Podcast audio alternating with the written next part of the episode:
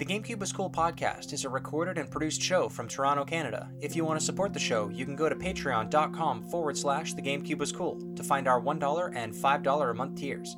Special thank you to our Patreon supporters at the $5 level Ira Bell, Dean Donian, Jed Winters, Joey Sirico, Resident Evil Collector on Instagram, Link, Marty Thompson, Double Ugly, Bendito, Benito, AJ Olson 11, Cube Dude, Bogus Lotus, Doomerzan 782, and Jude Hanlon. Ladies and gentlemen, welcome back to another Back of the Case segment of the was Cool podcast. I'm pretty sure I said a few weeks ago on our racing episode that that would be the last time I would do this, but uh, fate would have it, I'm back again to uh, record some Back of the Cases here. We're covering nine games today, mostly legacy collections and old school arcade games brought up to the 21st century, so it's going to be a fun time. Mike and I have a bunch of sweet guests joining the show a bit later, but for now, I'm going to hit the back of the cases of these nine games so that we don't have to do it during the episode. So let's get started on those cases. First up, we have Gauntlet Dark Legacy. 1 to 4 player cooperative action, alone or with up to 3 of your friends. Embark on a quest to collect the mystic 13 runestones and battle the evil wizard Garm. 60 dangerous levels. Hack and slash your way through the Forsaken Province, Warrior King's Mountain Realm, Dwarf's Ice Caves, and many more. 30 awesome power ups. Wield the Electric Amulet, Super Shot, Acid Breath, Fire Shield, Thunder Hammer, X ray glasses, and much more. Nintendo GameCube exclusive features, expanded inventory system, stereo sound, higher resolution graphics, and brand new power ups available only on the Nintendo GameCube. Make this the best Gauntlet Dark Legacy ever. Next up is Defender, saving the human race. Only Defender gives you the power to save the human race from the onslaught of an alien invasion. Now, the timeless action video game returns, all new and in full 3D with non stop space combat, strategic gameplay, special weapons, and a ship designed to be an alien's worst nightmare. You are the last line of defense. You are the Defender. Next up is Midway Arcade Treasures. Jam packed arcade action. Midway Arcade Treasures is jam packed with over 20 classic arcade games, including all time favorites Spy Hunter, Defender, Gauntlet, Joust, and more, for the first time on the Nintendo GameCube system. Next up is Midway Arcade Treasures 2. Own the arcade. Blast into the past with the coolest collection of old school titles ever to smash out of the vaults at Midway. Rediscover the retro fun of single and multiplayer arcade favorites such as Mortal Kombat 2 and 3, Narc, Gauntlet 2, Pit Fighter, and Spy Hunter 2. It's non-stop game on with hundreds of hours of nostalgia-fueled play and bonus DVD content that features the origins of many of these classic masterworks. And next up is Midway Arcade Treasures 3. That's right, they made 3 of these things. Fuel your racing fever. Redline the ultimate collection of arcade racers as you put the pedal to the metal in these 8 high-octane coin-op classics. Moving over to Namco with Namco Museum. The Nintendo GameCube is getting the classic treatment as an all new Namco Museum hits home with all the retro gaming goodness that this series is famous for. Only now it's bigger and better than ever. Itching to get your hands on yesteryear's hottest arcade hits? Well, look no further as Namco transports you back into the good old days when gameplay was king, no tokens needed and the second Namco Classic Museum, Namco Museum 50th Anniversary, the ultimate arcade collection, no quarters required. One of these had to be the ultimate arcade collections, I swear to God. It's party time. Namco celebrates 50 years of bringing you the greatest games on the planet by releasing the biggest compilation of all star arcade classics. Namco Museum 50th Anniversary features 14 of the most treasured Namco original games in arcade history. Moving over to Intellivision Lives. Relive the 80s with Intellivision Lives. Over 60 classic Intellivision games are available all in one package. Your all time favorite games like baseball, Astro Smash, Space Battles, and more favorite games of all time? All right.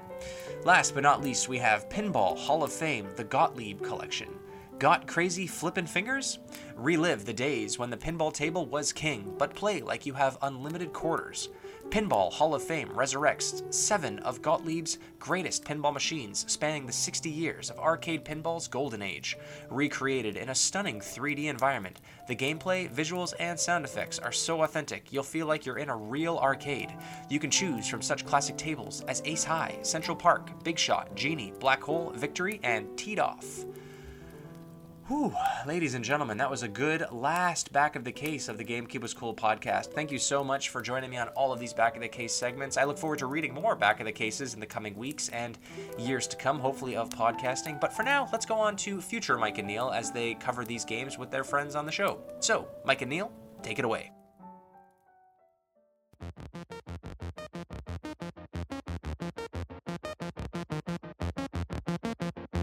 The GameCube, GameCube was cool.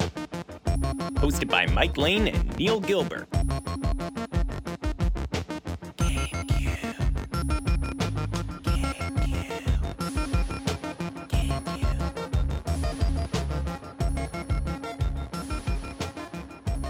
Uh, so, anyways, Mike, I've been to six Best Buys today, and none of them had a GameCube. I'm just shocked. There's no Black Friday GameCube deals, Neil? Ugh, whatever. Nah, it's not worth it. Black Friday's dead. Black Friday's dead, but we're live, Neil. We are live. Oh, well, that, Mike, thank you so much for joining me today. Glad that we could get a little insight there on my Black Friday deals. I'm not very good at it, obviously, since I only read the news from 20 years ago, and GameCubes are not available anymore, obviously. But we're celebrating something today that's even older than the GameCube. We're celebrating 50 years of some games today, specifically Pong. Uh, this episode today that we're talking about, Mike, is going to be all about legacy games and Pong, one of the very first successful arcade video games, was released November 29th, 1972. Can you believe it? That's crazy. I mean, obviously we were not alive to uh, to witness Pong, but it's pretty insane that it's 50 years old, and obviously video games have been around kind of before that. We had the Oregon Trail, of course. We had a lot of uh, very early kind of computer games with IBM in like the late 60s. But I'd say Pong is when video games really became like a cultural thing. Mm-hmm. Like everyone knows about Pong. Every like all of our parents, even if they don't play video games, they all know what Pong is. There's a good chance they played Pong at some point mm-hmm. in bars or arcades or whatever, and uh, going to university or stuff like that. So it became a really universal thing with Pong, and it's, it's such a simple you know, such a simple mechanic. It's just you're bouncing a little ball back, back and forth, and that's it. Uh, but mm-hmm. that was kind of the start of everything, and uh, here we are, 50 years later, talking about the GameCube. You're talking about the GameCube, and Nintendo's connection with Pong is really interesting. Actually, I didn't know this until researching for this show. Uh, Nintendo's very first console was not the NES, and it wasn't the Famicom. It was a it was a little plug and play kind of console that you would hook up to your TV called the Color right. TV Game Six and this was basically a clone machine of Pong. It had six versions of Pong that you could play, and that was that was six versions. Six versions of Pong. It was basically like like just different colors, different yeah, backgrounds, different or whatever. Colors. It's hey man, sold millions of copies, and sure. that was Nintendo's yeah. kind of one of their first foray into the video game market uh, for that was 1977. So that's eight years before the NES would ever come out. Nintendo wow. was playing. Nintendo was a cover band of Atari, which is really funny. um, I love history like that. A lot of little weird companies making Atari clones, home consoles. So really neat piece of history. I'm excited to talk more about Pong a little bit later. We're also mm-hmm. celebrating Atari's 50th anniversary this year, so video games are getting pretty old, man. It's uh, it's weird to think that we're starting to get to the point where almost everybody doesn't remember a time before games, which is which is neat. Um, like our kids will probably be that that like dividing line where it's like nobody remembers a time before games. So it's true, yeah, and I mean we have with Atari too. With uh, its 50th anniversary, we got the 50th anniversary collection mm-hmm. that uh, came out. The celebration came out on Switch, so yeah. um, we got a, a, new collection to talk about. We're going to be talking about obviously a bunch of collections on this episode, but uh, having a new one out is always nice, and uh, we'll talk about that a little bit when we talk about some of these other collections. But Neil, uh, let's go into the Star Wars news here because mm. Star Wars is not 50 years old no. yet, but um, uh, it did have a new TV series that's been on for the past couple weeks, Andor, and it just had its season finale. And uh, Neil, what do you think about Andor as a whole in general? I don't know how I feel about it, is my answer off the bat. Sure. I liked it. It's weird how I know that this is not the type of Star Wars for everybody. It was not action heavy. It was very slow moving, actually. I even could admit this this episode or this series could have been eight episodes, probably eight tight episodes, because it it definitely overstayed its welcome. You said a couple of weeks, Mike. It's been three months. It's 12 episodes over 12 weeks. and each episode running about 40 minutes to an hour long. Uh, we went through several different arcs. Like I said, the, there was like a bank heist, there was a prison break, there was a, a, a, war on one of these random planets. We won't go too deep into spoilers since we know a lot of listeners haven't seen it yet. So baby spoilers, baby spoilers, little tiny bit, bits and pieces here and there. If you've seen yeah. Rogue One, you know how Andor's path ends. So I'm assuming everybody is at least in the know of that. But yeah, it was really interesting to see a Star Wars show that really had almost no fighting in it. Uh, at least no like big grandiose space battles, no lightsaber fights. It was almost like even more subdued than Rogue One was, and it was it was really yeah. neat to see a Star Wars uh, show where it was much more political than a lot of the other movies and TV shows I think have been. Uh, it was really neat to see the Empire. Like we saw a lot yeah. of the Empire and no uh, no Palpatine, no Darth Vader, no Sith Lords at all. It was literally just how the Empire operates as as a government. Like uh, that was really cool, and it was basically like watching all of these actors trying to be Tarkin. Um, yes, Peter Cushing. it was really neat actually, and yeah. they all did such a fantastic job. That was one of the things that I liked about this series more than all of the other Disney shows. I really liked Obi Wan, obviously, but the Mandalorian and Boba Fett was that I loved all the characters. There were really no characters that I thought were overly weak compared to the other ones. The acting felt way more natural than especially Mandalorian, oh, yeah. where I feel like they just got a bunch of people from like a fan expo to play Star Wars characters. this one felt like classically trained British actors, which for the most part they were. So the production value felt like it was all there, but yeah, I mean, I liked it. I thought it was very good. I don't think I needed a season two, which they've obviously they're going to make that, and I think it's slated for 2024. And by then, my issue is I know I'm going to have forgotten everything that happened in this series. But mm-hmm. that's my uh, that's my t- uh, take, quick hot take about Andor. Mike, what about you? What did you think of the series? I don't think we've talked about it much, even offline. No, no, we can we can talk about it live. uh, yeah, I I definitely agree with your last point in terms of I I would have liked it to just be all one series rather than yeah wait like yeah. a year and a half to to get another one because I'm you know really invested now because it is a very good show. I, I was really pleasantly surprised. I didn't think I was going to get into it that much. At first, I was like, oh, okay, this is Same. interesting. But then as it went on, uh, of course, um, Stellan Star- Skarsgård character, the Luthen, uh, he was really good and interesting. And the, the whole, like, changing his appearance and mm-hmm. talking to Mon Mothma and the whole politics. As soon as they started going to the politics stuff, I'm like, okay, I'm actually into this now. yeah.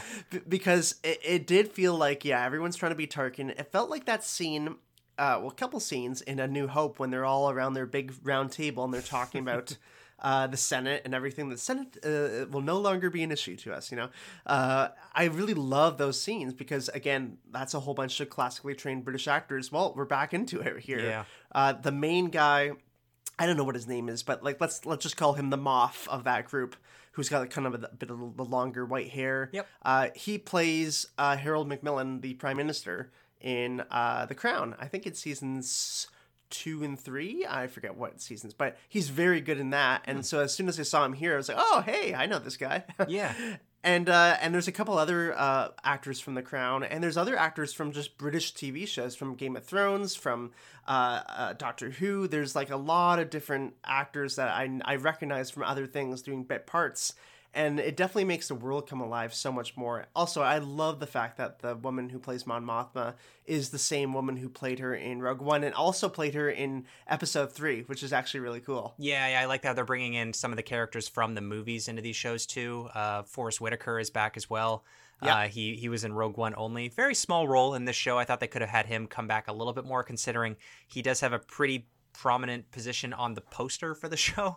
Um, yeah. So that was kind of weird to me. I did like the Mon Mothma stuff. Uh, I would have preferred to have more of her and not like more scenes. I just mean have her do something else because I feel like it was 12 weeks of watching her trying to money launder and it was getting sure, it was getting sure. a little bit irritating like how much yeah. she was just lamenting about I know she also had her daughter and everything and I'm kind of excited to see what is going to happen with all that it's kind of yeah. neat to see like she has a family which we didn't know anything about that in the uh, original trilogy so I like that they're fleshing out that character cuz she's really neat and she's a great actress so like I said like I am excited now for Andor 2 but I just feel like it's mm. too far out and I was thinking like, okay, this is going to be one series, 12 weeks, perfect. Like we're going to get eight hours of uh, of Andor, and we're gonna see how he finds K2SO, like how he gets to the planet that we see him on Rogue One on, because it's gonna get to the point now where he's gonna look too old to continue into yeah, know, right? Rogue One. It's gonna be weird, but We'll have to wait and see. Also, going to give a shout out to Andy Serkis, who Yes. absolutely carried uh, the prison episode. That was the highlight of the show for me for sure. The highlight definitely was the prison scenes. That was awesome. That was fantastic. He just like he's like, oh yeah, I can do this. I'll just turn this up to eleven, and and I, honestly, I think because there are so many good actors on set, it's one of those things like if you're around good people, you're gonna make you're gonna also have good performances. Yeah, and- like it's it's definitely a, a product of that. It was so cool to finally get like I mean we already kind of knew where the empire got all their resources like they steal they they they have labor camps and everything. It was really cool to see the inside of one of these prisons too. Like they're all trapped there, they're held there against their will. They're making this piece that we have no idea what the heck they were even making. You have to assume it had maybe something to do with the Death Star, but that's never really explained. And also another quick shout out about Andy Serkis. He's now been in every franchise basically. He's been in Lord of the Rings, Star Wars, Marvel, and DC. So he's really like the ultimate crossover character now. Uh, well, technically, he was already in Star Wars with uh, Snoke. Oh, true, yeah, that's Yeah. right. Yeah, they brought him back again. I forgot. See, I forgot about stuff. That whole trilogy. I've forgotten every. I've forgotten that's fine. absolutely everything about that series. But yeah, really excited for for Andor. Disney, they always kind of surprise me. Where the shows that I think I'm gonna like, I I don't, and then the shows that I think I'm gonna not like, I I end up liking them a little bit. Yep. Obviously, Obi Wan was or Kenobi was the outlier there. We knew we were gonna love it, and we did. So two good Star Wars shows in one year, and we're getting some pretty decent animated stuff. I think. Um, so yeah, I mean, overall, Star Wars having a pretty decent year. But anyways, Mike, I think that it's time that we move into our Patreon topic of the day. What do you think? Yeah, let's do it, Neil. All right, ladies and gentlemen, remember if you want to support the show, you can go to patreon.com forward slash the GameCube is cool. All Patreons at the $5 level get their name read in the credits and the option to submit an opening topic, just like AJ Olson11 did today. AJ Olson11 says, Hey guys, wanted to submit an opening topic for an upcoming episode. I want to play a game called Play One, Remake One, Erase One, GameCube Edition. I'm going to give you guys three games, and you have to decide which one you want to keep how it is on the GameCube, have one remade and playable on today's hardware, and then the last one will be erased from time, never having existed. There's obviously never a wrong answer, but I'm interested to see your selections. So, the three games uh, AJ Olson has selected for us are Star Fox Adventures, Wario World, and Billy Hatcher and the Giant Egg. So, Mike, I'll uh, kick it over to you. What games do you want to play, remake, and erase from existence? Ooh, great question, AJ. Thank you very much. Hmm. Uh, we we actually did this kind of on a.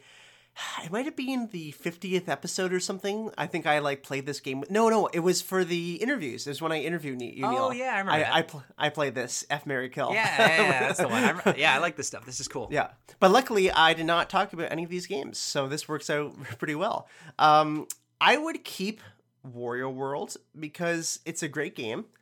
Uh, it, it could get a remake, but I think of these, it's the one I would least want to be remade. I think it's just a really good game on GameCube as it is. Uh, for remaking though, I think Star Fox Adventures is my remake choice, and I say that because this game had so much more potential to be just a good Star Fox game, and then Nintendo kind of muddied in to Rare's ongoings and was like, "Hey, let's put Dinosaur Planet and Star Fox together and make a game." And obviously, didn't work great. It's still a good game, as we discovered um, over hundred episodes ago, but it's not a great Star Fox game. So I think it would be really cool to see this remade to a proper kind of Star Fox game. Maybe take out some of the the land cruising or make it better. Um, and for erasing, it's got to be Billy Hatcher. Uh, I just I like the idea of Billy Hatcher. I just don't care about Billy Hatcher. Uh, I'll just go play it in Dreamcast instead. Good answer. That that's those are some good choices. These are kind of tricky because they're not like big AAA uh, GameCube games, really. I mean, Star Fox Adventures is a close one. Wario World should have been. Billy Hatcher is like a third-party game exclusive, I suppose, for the GameCube. So it's a really weird mix. So I, I like this one. It's not like Metroid Prime, Sunshine, and yeah, thank you. yeah, yeah, you pick some games off the beaten path. So I do appreciate that. I would have to go with let's let's uh let's keep Star Fox Adventures where it is. Um, like you said, I think Star Fox Adventures is a cool GameCube game. I think it's fine on the GameCube. I don't need it to be remade. I also don't want it to be erased because it still is, like we said on that episode, it's a good game. It's just not a good Star Fox game. I would prefer Nintendo don't remake it because I don't want them to show that game or franchise any more attention. Let's go back to the classic Star Fox uh, formula. So it's fine on GameCube. I like it there. Glad people like it. It gets a lot of love on most people's top 10 list. So perfect.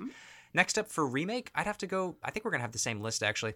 I'm gonna have to go Wario World. Like I, I love Wario World. I love the Wario Land games, the 2D ones. I, I appreciate how much love WarioWare games get recently. Every Nintendo console, basically since the Game Boy Advance, has had a WarioWare game. But the Wario World franchise has really fallen by the wayside. So uh, I don't think Nintendo's going to make a new one anytime soon. So I think a remake is probably the best bet that we possibly have. Um, And it's a it's a good looking game on GameCube. I think it would be even better on Switch in HD. Maybe just update some of the uh, some of the combat because it's a little bit button mashy. So I think uh, I think Nintendo could do some good stuff with that. Maybe with their buddies over at Platinum, they can make a really cool, fast and kinetic Wario game. I think that would be really fun. That would be awesome. And then, uh, yeah, delete Billy Hatcher from existence. I've never actually fully played that game, so I could erase it from my mind and not really notice anything had different had happened. Um, Sega have obviously made different games since then. They seem to be really leaning into their uh, their Sonic games for whatever reason. So I'm just gonna let them keep making bad Sonic games, and uh, we'll leave Billy Hatcher uh, in the dust. Unfortunately, didn't really need to exist back in the day, and uh, unfortunately, it won't exist in my uh, world where I erased it from existence either. So that's really good. Thank you so much, AJ Olson, for that uh, that fantastic opening topic. That's a good one for for uh, future use too. I think we should keep bringing this back as a, a reoccurring segment. I'm gonna I'm gonna back pocket that one. Sure, I like it. All right, cool. but with that, Mike, I think that it's time that we finally jump into today's episode. What do you say? Let's do it. All right, ladies and gentlemen, welcome to episode 121 of the GameCube was Cool podcast. New episode every Thursday on all the major podcast services. We are the number one GameCube podcast on the internet. We're here to look back on all 555 North American GameCube games, one by one, sometimes 12 by 12. So far, we have covered 531 games. There's 24 more games to go. You can visit thegamecubewascool.com to check out all the things we've been working on. The website was developed by our very own Mike Lane. Uh, after I got laid off from Atari. Oh yeah, they laid off a lot of people. You've been working there since '83. That's right. Yeah, good time to start. Great time to start in the video game industry. Last week we talked about Mega Man games on the GameCube and a whole bunch of other Mega Man memories with our friend GameCube Galaxy. If you haven't already, go back and check it out.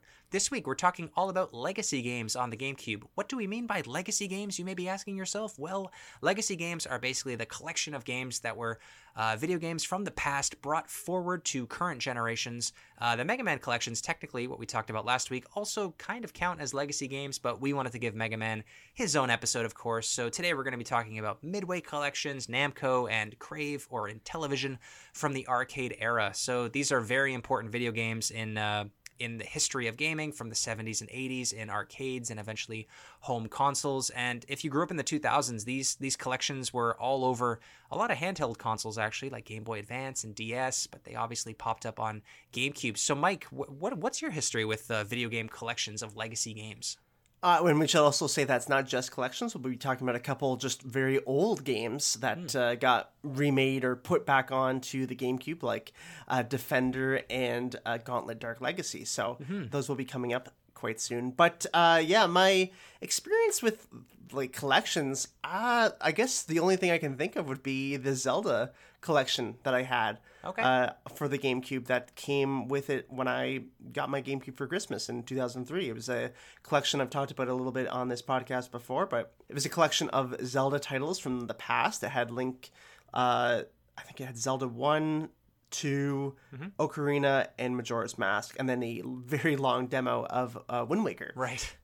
Uh, so it, it that was kind of the first instance of me being able to play like an old school game, I guess, on a, a modern console. But I would also even go back to like the Game Boy Advance as a like legacy uh, machine. Yeah. Because much. there were so many SNES games that were put on the Game Boy Advance, uh, basically as they were on the SNES. Uh, and Mm-hmm. that was a really, really cool thing to do from a, a, a marketing point of view and just from Nintendo's point of view there. Because, like, for me, I, I didn't grow up with the SNES. I was too young, of course. So I got to experience all these amazing games like Yoshi's Island, Super Mario World. I got to mix, experience them on a Game Boy Advance, which for me is actually even more fun playing them on there and playing them uh, portably than it is playing it on a SNES. Honestly, for me. But um, uh, so in that sense, I guess that that's another kind of legacy world that I grew up with a lot because most of my games on the Game Boy Advance were legacy games. And uh, I mean, I guess we could talk a little bit about arcades. You and I have talked about this already before how we we did play uh you know some arcades back in the day at Palladium and Sure. and and other places like that. I never really played a lot of these uh kind of standard games. Most of the games I would play were things like uh, NBA Jam, the sports games, uh, TMNT, playing Turtles in Time all the time, uh, the golf games, of course. The one game I would say that I did have like a legacy edition of, of on the Game Boy Advance again was the original Space Invaders. Oh, cool. And I played that. That's I, that's probably the first game I ever got, and I think my dad got it for me because he played Space Invaders all the time. Uh, and I still love Space Invaders to this day because of that. Space Invaders is great. I don't know if you've have you been to the Dave and Buster's in uh, where we used to live in Mississauga. Yeah, the, all, they all have it. All the Dave and Buster's have Yeah. that. Yeah, I know what They- you're talking about. physically the biggest arcade at uh, or the arcade game at Dave and Buster's, at least the ones in uh, in Toronto, are are Space Invaders, and it's like this giant like what like 10 foot tall screen that you shoot at like you physically have a gun and it's more of like a pointer control game i think um, I Yeah. played it a lot, and that, that's a fun game. Actually, that's a really cool, just a cool take. I like I like these modern takes on classic games. Like every tennis game is basically just Pong. Um, Pac-Man 2, like there's different types of Pac-Man games there. So all of these old arcade games still live on. They're just different now. They've all been updated. But you're totally right. The Game Boy Advance was just a legacy machine, not not just with SNES games, but with collections of different games. I remember when I was in high school, I forget who it was, but he gave me like a, a little baggie of like Game Boy Advance games. He did not want them anymore, uh, and one of them was just like this game. It had three games on it. It was um, it was Pong and Asteroids, and there was a third one on there. I can't remember what it was. It might have been Centipede or it was some random Sure. just tri- trilogy of arcade games, and that was the only real experience I ever had with these types of things on a console. It's kind of weird because the 2010s are really the breaking off point of when these collections were really relevant anymore because all of these games could easily be emulated on phones and Yeah. uh, laptops and everything. And even now today, like they're even less. It's, it's kind of surprising that Atari put out a giant collection just recently. Yeah, it's like, honestly. why is this not just on the Nintendo streaming service or on PlayStation like as a free download for the month or something. Like it's really weird how they're selling it as a full price game in today's uh, today's market of just downloadable games and everything being so accessible. And that's really my first experience with a lot of these games is on the computer in our Comtech class actually Mike in, in uh, grade 12 I don't I don't know if you remember this but on the Apple computers that we had maybe Apple computers still have this I'm I'm really out of the loop but widgets do you remember those? Those Yeah, and I, I know what you're talking about. Yeah, still yeah. a thing? Yeah, okay. I remember everybody, or at least the group of guys who didn't want to do any work. We had a collection of widgets on our computers that you would just hit the button on it, and then your screen just became basically an arcade. Yeah, Where it, was, it was fun. it was amazing. Like, and you know, you get your 10 minutes of work done, and now you have 65 minutes to play. I downloaded all of these games, man. I downloaded Asteroid, Space Invaders, Pong, Pac Man, even Snake, and I would just I like was gonna say I played Snake all the time. That Yes. was that was Oh, mine. Snake was Snake was dope, and I remember there was another like like another like version of Snake where you could play with four people and like you would screw each other over and stuff. That was so much fun. Um, but yeah, that's really where I, I played it most most of these games in high school on my Yeah. Apple computer uh, when I shouldn't have been playing them, but still like I loved it. It was so cool having like this little customized arcade space uh, right there on my computer. So yeah, that's where I that's where I kind of land with. Uh, with these arcade collections. So I think that it's time that we bring our first guest onto the show today, Mike. Who's joining us today? All right, Neil, joining us, our first guest of the show is friend of the show, Luigi. He has been on many times before. We're really happy to have him back on. He's, of course, uh, uh, has his own podcast, has Chat of the Wild, which is a fantastic podcast, has Remember 64 with our friend of the show, Dave, from uh, back in my day. So we got a lot to talk about with Luigi today, mostly these arcade games from back in the day. So that brings us to our first question, which would be what is your favorite arcade game of all time? I usually go with Robotron 2084. Ooh, I like that. Uh, it's just simple, like it's like the original dual stick shooter. It's just fun. Every time I've played it, I've had a good time, and it it kills the crap out of me. But it's just great. I love that game. Now, where did you play that? Like, like growing up? That would have been at. It wasn't the laundromat. Um, there was a there was like one at I think it was at Castleton. I don't know. There was a mall that like I was barely allowed to go into the smoky. It, it was smoke filled. Like people were just smoking cigarettes up in there. Ah, I miss Good old, indoor the good old days. the good old days, yeah. But that would have been the first time I ever saw it, and it was just cool as hell. And I don't think I even got to play it until I was older, but like it transfixed me in a way that I can't explain. I think a game that I've probably sunk the most hours into and is like mm. my favorite would be NBA Jam. Me Nice. too. Me too. Yeah. But there's just like I've always been just enthralled by 2084. I always thought it was like the coolest thing I'd ever seen. And like when Geometry Wars came out, I was like, yes, like this is what I'm talking about. like this is the kind of cool older game. Like Smash, they made Smash TV, which is also in one of these collections, hmm which is kind of the same thing. it, arcade cabinets are so interesting in like that sense because you're especially as a kid you're so drawn towards them. Like they they worked so hard to make the artwork and like just the cabinets themselves kind of mm-hmm. flashy. Because for mm-hmm. one there was about a thousand arcade cabinets in usually in an arcade or in a mall somewhere and you kind of had to make it stand out. And two the graphics on screen weren't very good for that the time. So you kind of had to some make help. yeah, he needed some help, so you kind of had to make these beautiful art pieces almost. Um, I know Neil has for his birthday years ago. I got him a kind of Super Famicom encyclopedia of all the box arts.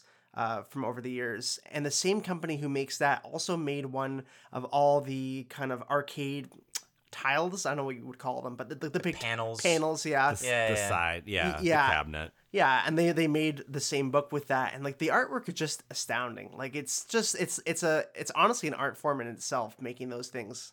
I mean, especially some of those early Atari ones because, like, I mean, those people were having a good time while they were designing those cabinets. So The art on some of those games though is borderline false advertising, like what they're showing you do and what you actually do in the games, like That's the fighting a dragon on a mountain. It's like this isn't even happening in this game. I don't know what you're talking about. This is a 10 minute run and gun shooter. What the hell is this dragon doing on here? But it's funny to like look at old cabinets like Pong, which is basically made out of like a tree stump. Like there's nothing on it. It's just wood. Yeah. When like everything, you know, in the 70s was made of wood. And eventually the cabinets and box art of video games in the 80s especially look fantastic. And I feel like we've gone back, like gone away from that quite a bit. Like video game box art is pretty much dead, unfortunately. But uh, yeah. Yeah. I love that book. That it Super doesn't Famicom book inform is the awesome. purchase Mhm, Yeah, it, it- anymore. it's true. The which is yeah because like you know especially if uh, let's talk about pong those things were made out of wood most of them are counterfeit those cabinets Yeah. um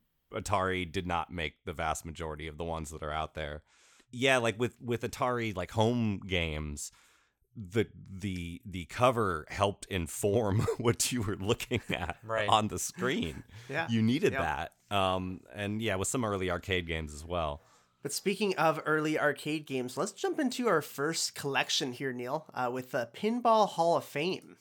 All right, sounds good. Pinball Hall of Fame, the Gottlieb collection, was released on March 20th, 2005. There's 19 games to go. Developed by Farsight Studios, published by Crave. It's also on PS2, Xbox, Wii, and the PSP.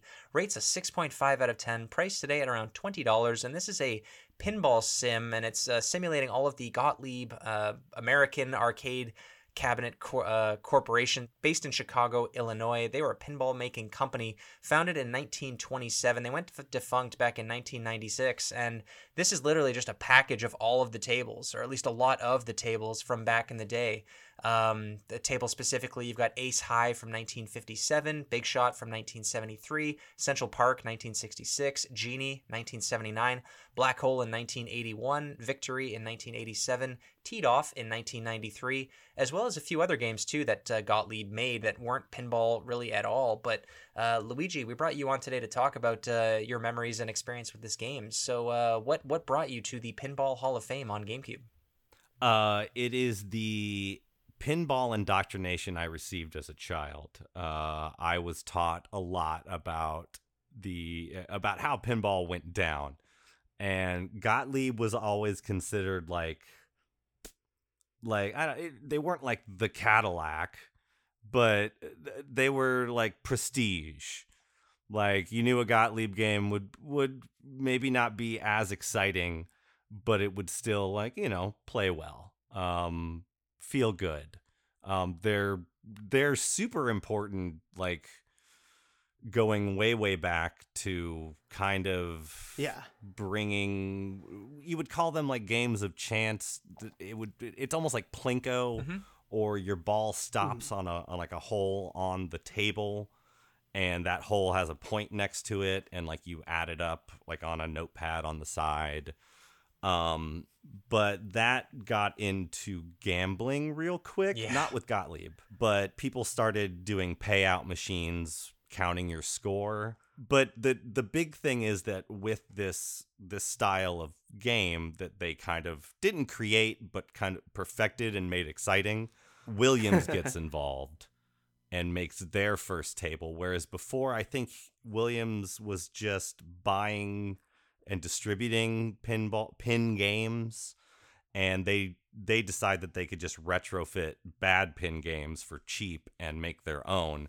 So they get involved in the industry. Uh, bally gets involved starting to make these things because i think they were already making slot machines or something. Bally's kind of a, a skeezy company um, historically but uh, um, but they they kind of create this this fad which whether it's for money or not um gottlieb sort of pioneers this and other people really make Yep. more of Yep. the other than the flipper other than the flipper which gottlieb is credited as creating um but that was a way to get them out of hot water by people calling it gambling and so they're like we need to create something and so they created the flipper out of the necessity to be taken seriously as not being taken seriously it's like we're just a game you uh, uh, you know a sk- game of skill Right. That's interesting. Huh. Yeah, I actually didn't know that. That's uh, uh we're learning today, Neil. Learning a lot. yeah yeah pinball was illegal in new york until the, like into the 1970s Interesting. So, I mean, yeah. yeah, like some of some of the not necessarily pinball tables, but machines that are in in this package. You've also got like a fortune teller machine, a love testing machine, which aren't even really games. But there's also one specific device in here called the Playboy, which is from 1932. It predates the magazine, so like when I saw this, it's not what it sounds no, like. it's not. The, the magazine wouldn't come out for another 30 or 20 years after. So yeah, the Playboy magazine was founded in 1953. So this was a game that came out 21 years before that. But it's basically a pinball machine, but it, it doesn't look like a standard pinball machine, and it's it's a card gambling Yeah. game. Like Luigi said, how like a lot of these tables were considered gambling back in the day. They had to make a bit more of a gamified table out of it, and that's how we have the pinball machines that we know and love today and that we you know mike and i Right. especially played on microsoft windows back in the day that classic pinball table there on our on our com- So oh, it's amazing. That table's one of the best pinball tables ever. But uh, no this is a really neat collection of uh, pinball machines. Pinball is one of my favorite arcade games. To every time i go to an arcade i try and find the one or two pinball machines that they may have. Sometimes you go to one like dave and buster's they never have pinball and it sucks. Um, but sometimes you go to uh, other places and they do have them which this game actually captures that feeling of walking up to a pinball table so well which is just Yeah. the lights the sounds like we talked about with arcade cabinets how you really had to do that. I love the sound of a pinball table starting up and the soundtrack starting and the sound that the ball makes when it's rolling along the wood like this game actually like all of those sound effects are there. The intro music and the announcer in the game is also amazing. Like when you start the game up you feel like you're in a pinball arcade from the 70s and everything. Yeah. uh, the frame rate like everything looks so smooth. Like the ball is the ball animation is right right on there. So uh, this is a terrific package. Like this really gave me vibes of that game uh, pool paradise that mike and i covered like a year ago Yeah, it's very. That's that. I thought this exact same thing, and because that uh, Pool Paradise does it really well too, and they add extra games like skee ball, Yes. uh, in there as well that kind of go into that category. But even like the reflection on the machines Mm. themselves is so amazing. Like I was like, wow, that's really really cool. Mhm. Yeah, it's tough having uh video game equivalents of pinball. Um like my dad had a a program, I don't remember what it was called, but it was like very tried to be realistic about it. And so like the fact that they put care into this and spent time um which is not something I would expect from basically someone who owns an IP. They just own Gottlieb's It's like a dead stuff. IP. Yeah. Yeah, yeah. Like Gottlieb doesn't really exist a- anymore at this point. Yeah. Uh, I'm almost surprised that Q*bert is not in here because Q*bert is a Gottlieb game. Oh, I didn't know that. Yeah. Um. So like that. That's kind of funny to me. Uh, I I do also want to say Gottlieb never made payout tables. Uh, the ghost of Mister David Gottlieb, uh, I believe, uh, would would like me to say that he was very much against payout tables. He, which is what pushed him to make you know, or at least them to innovate. So yeah, Do you own a pinball table? I do not. No, that's like my one. Of, that's like one of my dream things to own is a pinball table. I want the Star Trek pinball table because I played one at. Uh, I used to work in an office that had a pinball table. Oh yeah, that was and a good one. Uh, it was yeah, it was Star Trek themed, and I got The- really it good the at next generation one? Uh, it's no, it's like the new movies one. Like, that so, one's like, still pretty good though. I like that one. It's very good, yeah. And like getting it into the Enterprise and then choosing your missions and everything, like it was pretty high tech for a pinball uh, table, and I, I I loved it. And I got pretty good. I got my name on it. I mean, like you know, it just was the people working there who had their names on it. But still, uh, the the one thing with pinball, and like I I saw it with like this game, watching some long plays. I forgot how long pinball can be if you if you get a streak going. Like you can be there for If an hour at least. Yeah, if you're good. Uh, Yeah. Cuz pinball is a lot of skill. There is obviously, you know, a good chunk of luck that comes with it. Like if you just get a really bad draw and if it just falls right down and and sewers on you, but there's also like just uh trying to figure out kind of what your best combos are how to get free balls. It's it's funny because it is like gambling a little bit in that sense. Like it's a lot of luck but there's strategy behind it. And and I think another thing that makes uh, it somewhat tough to get into is that each table has objectives that it wants you to do, and if you don't know much about that, it's tough to like parse that kind of information. Um, even for you know, if you do like walking up to a table for the first time. To get good at a pinball table, you're gonna have to just play that table for a while yep and figure out what it wants from it's, you. it's like playing a game Yeah. with no tutorial just like Right. And like when you're a kid, when you walk up to a pinball table, your your only real objective that you're trying to do is to just keep the ball active. Like you're trying not to sink alive. exactly. like, Yeah. rocking the table or anything you have to do like to keep the ball out of the gutter is basically all you're trying to do. Um, but yeah, like with what you need like a manual or some kind of a cutscene to tell you what to do in the game. I wish you could rock the table in, in, in the collection just like a button. That was one of the things. Like, like that'd be sweet. Like if you like, obviously with the GameCube controller, it didn't have the uh, the gyroscopic motion in it or anything. But maybe the Wii version, Right. you could have done that. Like shake the controller to wiggle the table or whatever. Because that Oh, is like a strategy that some pinball players will do. Is they rock the table and like that would have been a cool Oh, feature yeah. to have to have done. Um, another thing that would have been cool to have added uh, to this game that I thought was kind of missing, which would have been neat, would have been like footage or commercials of old pinball machines and arcades. Mm-hmm.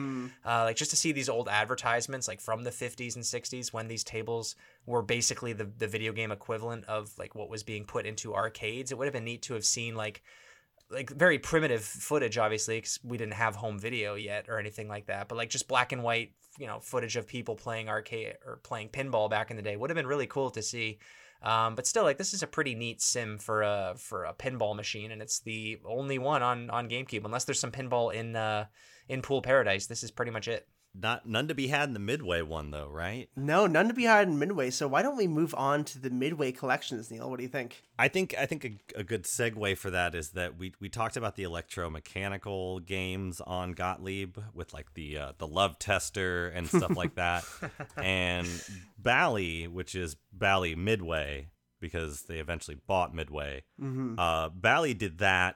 They made pinball and they also made gambling machines.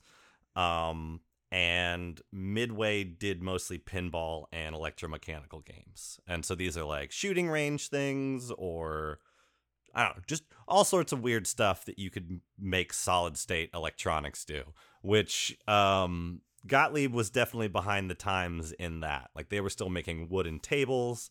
They were hesitant to move on to just even implementing electricity, whereas uh, Bally and Williams were uh, were on that from the get go. Mhm. So yeah, they they sort of created this distribution network, and that's like you know people that give jukeboxes, pinball machines, electromechanical games, just weird stuff. But Bally Midway rose as a huge name um, throughout pinball and just you know coin operated machinery. Sweet. All right, well then let's introduce the uh, midway games that we're going to talk about today. We have three to cover, so let's let's just uh, hit all of the stats now, and then we'll talk about them all at the same time. Starting with Midway Arcade Treasures, which was released on December eighteenth, two thousand and three, developed by Digital Eclipse, published by Midway. It's also on PS2, Xbox, and Windows. Rates a seven point five out of ten. Priced today at around thirty dollars. This is a single player and an arcade multiplayer compilation. Uh, then we had Midway Arcade Treasures 2, released on October 11th, 2004, developed by Backbone Entertainment, published by Midway. It's on PS2 and Xbox, rates a 7 out of 10, priced today at around $35, and it's another single player slash multiplayer arcade compilation. Then we had Midway Arcade Treasures 3, which was released on October 26th, 2005, developed yet again by Backbone Entertainment and Midway Games, published by Midway Games, obviously. Also on PS2 and Xbox, rates a 6.5 out of 10, priced today at around $50, and this is pretty much straight up a racing game. So we have a whole bunch of Midway arcade games Six on. point Uh, five. Like the, the emulation better be awful because I'm looking at this list right now and there aren't as many games. But wow, you got San Francisco Rush the Rock Alcatraz edition. I Yeah. that was at a Chuck E. Cheese for years and into like high school. If I got dragged there because my little brothers were way younger than me, uh, I was okay with getting dragged to Chuck E. Cheese if there was a, something going on because I knew I could ten dollars and sit down at that Rush the Rock machine at a quarter a time. Are you kidding me? Gosh, Hydro Thunder is on here. I, that's all I have to say. Like, come on, six point five. Come on. San Francisco Rush are the ones that I remember, but I I think that the reason why I don't know if this is a reason why, but uh, one thing to consider is that these aren't uh, the arcade versions; they're based on the console ports. So the Dreamcast versions, I don't know if there's any major differences between what you played at Chucky Charles Entertainment Cheese or uh, what you played at home on your uh, Sega Dreamcast, but uh, that that could have been the difference. Yeah, it, if the emulation sucks, that is that is the only way I will forgive a six point five. Um, there's some decent racing games on here. Yeah. Okay, so so why I wanted to lead with Gottlieb is because all of their competitors eventually coagulated into Midway. that's that's kind of the big important thing. Uh, Yeah, Williams games are in here. Bally's games are here. Uh, Midway's '80s arcade games are here. That Volume one is mostly the Golden Age arcade games. Volume two is the late 80s arcade games and then volume 3 is like the racing games from the 90s Right. i forget is like mortal kombat in here? Yeah okay so there is some stuff from Yep. the 90s on on volume 2 but yeah it's the later stuff. Um a lot of volume 1 is like golden age arcades. Uh i guess there's some late 80s on there. Toobin' doesn't count. Toobin's fine i guess The first collection was very successful. It sold more than a million copies across all of its all of its what four platforms, and it, it had 24 arcade games in it from 1980 to 1990. I'm not going to read them all, but there are there are a couple of games here that we've talked about on this show that eventually made it onto GameCube some years later, like Spy Hunter and Rampage, and and plus we're going to be talking about Defender later and Gauntlet, of course. So Marble Madness is a game that still exists to this day. Pa- yeah. Paperboy is a game that existed on the NES, I think, and like that game was kind of a big deal. So there's a lot of like random little games in here. Yep. Joust is another big game from the uh, Oh, the yeah. arcade, the golden era of the arcades. So yeah, this collection was a really big deal when it uh, when it came out, and it sold particularly well, which also led to two more of these arcade treasures. Yeah, like it, it's a really neat uh, collection. So uh, Luigi, did you pick this game up back in the day? Then, like, it sounds like you've always been a bit of like an arcade fan. I I have just played lots, and I, I don't know. I did not I did not own this collection. I've just played every single one of these arcade cabinets. Yeah, Fair. You don't need a collection to do it. So yeah, um, yes. so it, it like all of these games are amazing. Uh, I don't know about Klax. I don't know. Klax is fine. Marble Madness. The guy who made Marble Madness is the guy who dev- like made the PS4 and the PS5. Yeah, Marble Madness is a great series. Yeah, and it has a lot of interesting like starts to like um a Super Monkey Ball. Basically, that's what Super Monkey Ball came from was Marble Madness. Uh, it's uh yeah, there's Robotron 2084 for you there too, Luigi. Uh, good to see you I there. was gonna say I like that you picked out Rampage and uh, did you say Spy Hunter? Spy Hunter? Yeah. Yeah. because uh Spy Hunter is wait, is that also Midway? Yes. Yes, okay, it so is. Yeah. Root Beer Tapper is like the one good Bally game. Rampage and Spy Hunter are like Midway's like only two good arcade games from the 80s, like themselves. Yeah. Before they bought all these companies in the 90s. I gotta ask what root beer tapper is because that's one of the few here that I got no idea. Could you could you explain that one to me? So Root Beer Tapper is a game where there are four bars basically uh and there are four kegs and you are filling up like these giant kegs on the wall. You're filling up root beer and sliding them to a patron uh, who's coming down each one of the bars. When the patron gets the beer they turn around root beer they turn around and go the other way. Uh, but then their empty glass comes in and you have to grab that too. So you're trying to keep these Okay. people fend these people off. Also grab the dirty dishes um, oh, so it's the drinking version of Overcooked. Yeah, I was gonna say a little overcooked Yeah. style, you know, Yeah. older older version of overcooked. Yeah, I like that. okay. Yeah, okay. my local barcade is named after uh it's named tappers after this game so Oh, that's awesome. Okay, yeah, I, I never that's that's one of the few ones I never heard of before, and I was like, okay, I guess they had to put root beer on there so they didn't get an M Yeah. rating. Uh, an M rating though, that's interesting though because the second Midway Arcade Treasures uh, game that came out is rated M. Mike, believe it or not. I They- saw they- that. Why? So the collection's rated M mainly because of Mortal Kombat two and three. Oh, okay. That you know what? That's the very easy answer. But there's Yeah, also yeah. there's also a game on here called Narc, N A R C, and I'm sure Luigi, you might know a bit more about this than me. But I I, I was like, what the? I've never even heard of this game, and it's a 1988 run and gun arcade game. Ah. It was one of the first ultra violent video games and a frequent target for a parental. Uh, criticism in the video game industry, which was a big deal back in the 80s and 90s. And the objective of the game is to arrest and kill drug offenders, confiscate their money, drugs, and defeat Mr. Big, who's like the big bad guy. It looks like a ton of fun, but uh, a lot of blood and gore and shooting and everything. So because of those three games, the second collection was rated M for mature. Mm-hmm. Yeah, I think uh, I don't. I don't remember if Narc specifically got brought up at the hearings. Uh, but yeah, like Narc's Narc's wild. If it didn't, it's because you were cops in the game, and that's why it didn't get brought Mm. up. But still, lethal enforcer gun. So that you're a cop and lethal enforcer. So, hmm Yeah. um, but yeah, I don't. Eh, nah, I've never been a big fan of Narc. I don't know. any any of these on here that you you really really enjoy on the second collection? Uh, for me personally, obviously the Mortal Kombat's Rampage World Tour is a ton of fun. I love all the Rampage games.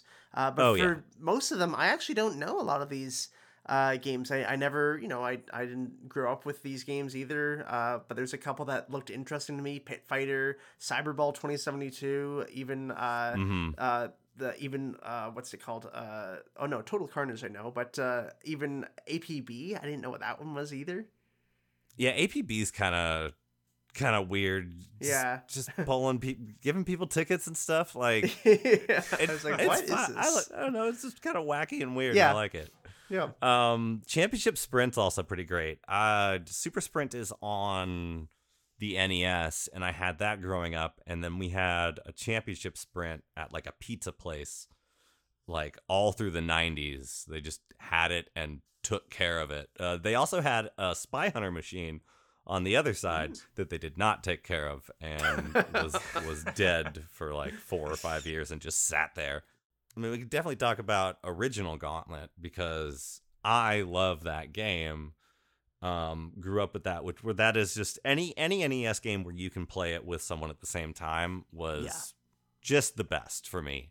So I tend to have you know look back on those very fondly, and Gauntlet is definitely that way, especially once Gauntlet uh, Legends came out um, in the 90s as an arcade machine and like just that was everywhere like as midway like that was just everywhere that game now i Um, also like and- in in these midway collections that there's actually like kind of behind the scenes almost of some of these games. Uh like the story behind robotron for example. There's like rare games Mhm. from williams uh talking about Oh. how a bug becomes a strategy. Or, or like uh like okay so if we want to talk about like Wi- williams is my favorite arcade developer hands down. Hmm they are my favorite uh pinball machine manufacturer hands down. They you know they made joust defender robotron um made interesting games not many of them but like defender is still considered one of the most like difficult complex arcade games of all time uh, Joust is so good that Nintendo or HAL was like, let's make Balloon Fight, and it's just Right. Joust. Oh, Yeah. true. I, I didn't even think about that. It- oh, I love Joust so much because I love Balloon Fight so much.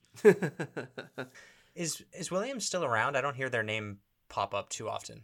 Um, they like own stuff, maybe, Okay. but so they're, they're like Atari. They own laundromats now.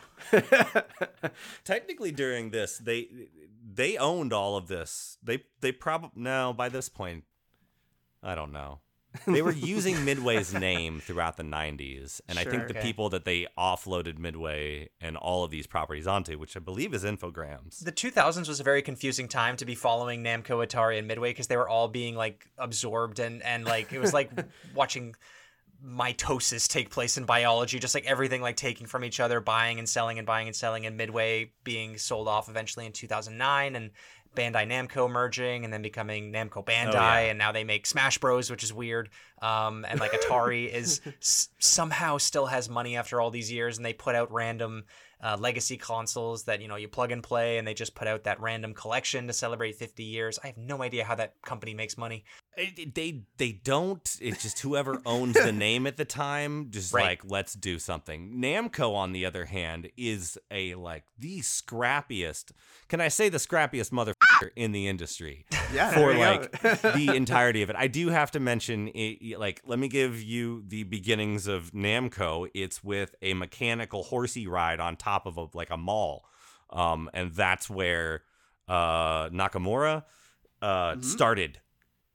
Uh that dude was engineering bowling alleys on top of movie theaters so that there was no That place in town to put a bowling alley but it's so that no one in the theater could hear it because there's nowhere else in town to put a bowling alley. Ah, and like he did it. And like in the 80s, they are making moves. They are trying to stab Nintendo in the back. It's amazing. They they're Namco's so great. I love them so much as like a company. And then Namco honestly really was like a huge player in the GameCube era. Namco put out some Oh, yeah. great titles, did a lot of collaborations. You think of Pac-Man Versus as- as an example, an exclusive GameCube slash Game Boy Advance game. Uh, and Nintendo and them had were kind of making up at that point. So yeah, yeah, they Mm-hmm. yeah. they went through a messy divorce, but you know they they want to keep stay together for the kids. So you know they yeah, uh, you know.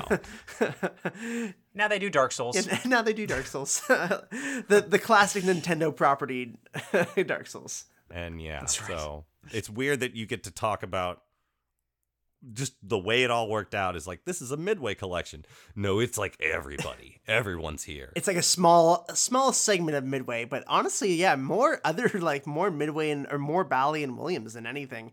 Uh, now you talked about going fast, which Williams makes sure you do on pinball. Uh, let's talk about going fast for Midway Arcade Treasures three with all these racing games. Thought it was kind of weird that they decided to segment and like just put all the racing games in one collection instead of like putting them on some of the others. Also, the fact that there's only eight games instead of the 20 and 24 from the other ones, I guess, kind of makes it a little stranger. and the, and these are like later racing games, so they're not. They all kind of look similar. They're, they're Yeah. not. They, it- I think they're using some of them are polygonal, like the with like earlier ones even. But yeah, I, I it, it might just be like these are your. These are the '90s racing games, man. Yeah, I think they wanted to break them up a little bit by era and I guess genre as well. Which I, it, it is weird that they did. I think they would have been better off just kind of cutting up the what fifty or sixty games into three even sets of twenty or something like that. Like that would have made Mhm. way more sense than to do this random third entry with just racing games. I don't know. It feel it feels like they like decided to do it last minute after they saw that Yeah. Arcade Treasures 2 was making some money. They're like, I guess we'll make a third. This was also 2005 when Midway was at the floundering point. Like they had they had Right. three years to go at this point, so they were trying everything to stay alive. we need some money quick. Let's make an Arcade Treasures 3 and put racing games on it. I'd, I'd run out at that point. But uh, Luigi, of the three collections, do you have a favorite of these ones, or one that you'd kind of recommend people look into? I don't know. Like they're all they're all pretty great. I mean, we okay. So off road is here. It is represented twice on on off road Thunder and Super Off Road, which is the one I remember uh, being in arcades. But both both stellar games. Uh, that, that yeah should have been on one of the earlier collections though. I feel they feel out of Yep. place doing this. I think it, they could have gone with just two. Yeah, if if you want just like some I don't I don't know how the emulation is. I hope it's pretty good, but all of these titles on one are great. yeah. Yeah, I think I think that would be my pick too. Is the first one like Yeah. clearly this was the one that they made, you know, first and thinking that they probably weren't going to make another and just be like, here, here's a collection of just twenty four really good games. Like every single one of these games, uh, I, I would say is worth playing. Some of them are, are obviously have aged quite poorly, but some of them some that are just kind of slid into the deck at the last second. exactly. I mean, Bubbles is weird. It's funny, but it's Yeah. weird. Gotta have it there. Yeah. Yeah. But yeah, it's a Williams game. You're a bubble that cleans the sink. What?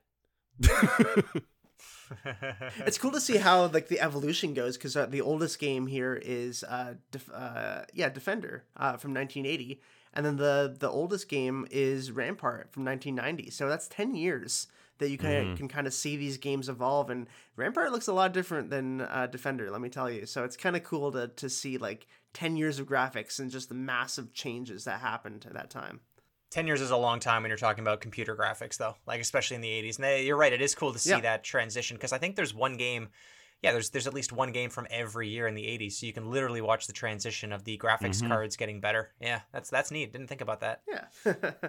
Yeah, and with with uh with Defender, especially because Defender and uh, Pac Man would have come out the same year, and so those are like definitive change for arcade games. Things started looking better. Before that, you would have like Space Invaders or um asteroids or you know monochrome there were there was still there was color too but like there's just something about 1980 as a bam we get the greatest arcade game ever made which is you know probably arguably pac-man and defender you can have that discussion but people have been having it for longer than we've been alive so yeah, 1980 was that certainly the year. The 80s itself is just like if you want to just experience arca- arcades in the 80s and not try and go out and play these game these arcade games. I don't know wherever you can find them uh, at your local laundromat. Uh, this is honestly, I think, like one of the best ways to play it. The emulation is solid for for the most part. Uh, for Treasures one and two, it's a little stranger on three with the Dreamcast ports, but I think these are just solid games to pick up, or it's solid uh, collections to pick up, and just really interesting. Just a little piece of history. yeah and I, I guess probably don't trust the the volume 3 because those games are some of them are pretty recent so th- trying to I, I just just re-release hydro thunder but didn't it get a re-release i don't know did it ever come to gamecube Nope, nope, Nope. not on GameCube. On Dreamcast, but but uh, yeah, not on GameCube. i thought it made it off of dreamcast somewhere but i don't know No, that was a sinking ship that not everyone made off of, unfortunately, and so it is at the bottom of the sea. But uh, Luigi, it's been amazing having you on, like always. Is there anything else you'd like to talk about for pinball, midway, whatever, before we let you go? Uh, here, you know what? I'm going to read the opening of Stephen L. Kent's The Ultimate History of Video Games Ooh, nice. because the chapter one starts with the each chapter starts with a little like a little taste of what you're gonna get. I like this paper ASMR right now too. That's this nice, is nice. Yeah. yeah, there you go. Yeah, this is uh, S- Stephen Baxter, former producer, the CNN Computer Connection. God, I don't know how old that show would be. here's how the here's how the ultimate history of video games the book begins. You can't say that video games grew out of pinball, but you can assume that video games wouldn't have happened without it. It's like bicycles and automobiles. One industry leads to the other, and then they exist side by side. But you had to have bicycles to one day have motor cars. I love that. That's a Hmm. great analogy because that's Mm-hmm. so true. I don't think we like we kind of take for granted like pinball, honestly. No i don't And Neil doesn't, but uh, the rest of the population does not. i think 'cause- about pinball once a week on average as you should. great I, I, and you know they it's true they set up like a lot of the distribution networks that atari would eventually go on to butt heads with and then completely like own but that stuff was set up by companies like gottlieb and midway and williams and stuff so Wow. yeah they they laid the groundwork yeah go pinball go pinball Well, Go pinball, indeed. Well, yeah. And go old, old arcades. you know, Of course. whatever. this has been uh, incredibly informative. Uh, thank you so much for coming on today. Uh, I've I've had a great time l- learning, discussing, and why don't we give you this time to plug whatever you are working on? When I'm not talking about old video games, I'm talking about old video games a on uh, Chat of the Wild, which is the Zelda Book Club show where we are coming to a close on Skyward Sword, and I think I'm finally to a point for like the, the entire second half of the season. I thought I had for years thought I had stopped long before, and like now they're just checking in with me, going, "Hey, have uh you played this part yet, or have we gotten past you?" And I'm like, "No, no, No, I still yet. remember things. Let's continue." so there's that. Um, Need for Speed Running. Uh, it's a podcast about speed running, uh, done with some people from GDQ. And yeah, GDQ's coming up soon, so I'm very excited to watch some games done quick at the beginning of January. But check out Need for Speed Running if you like speed runs in any way. It's a good time. And remember 64. Remember? Do you remember 64? I do. And uh, my, my friend David and I make that show sometime, but they sh- everyone should listen to. Remember 64. It's a great show, and David's amazing. So And we're gonna try and come on uh, pretty soon. Yes. Apparently, talking to yeah. you good. right now.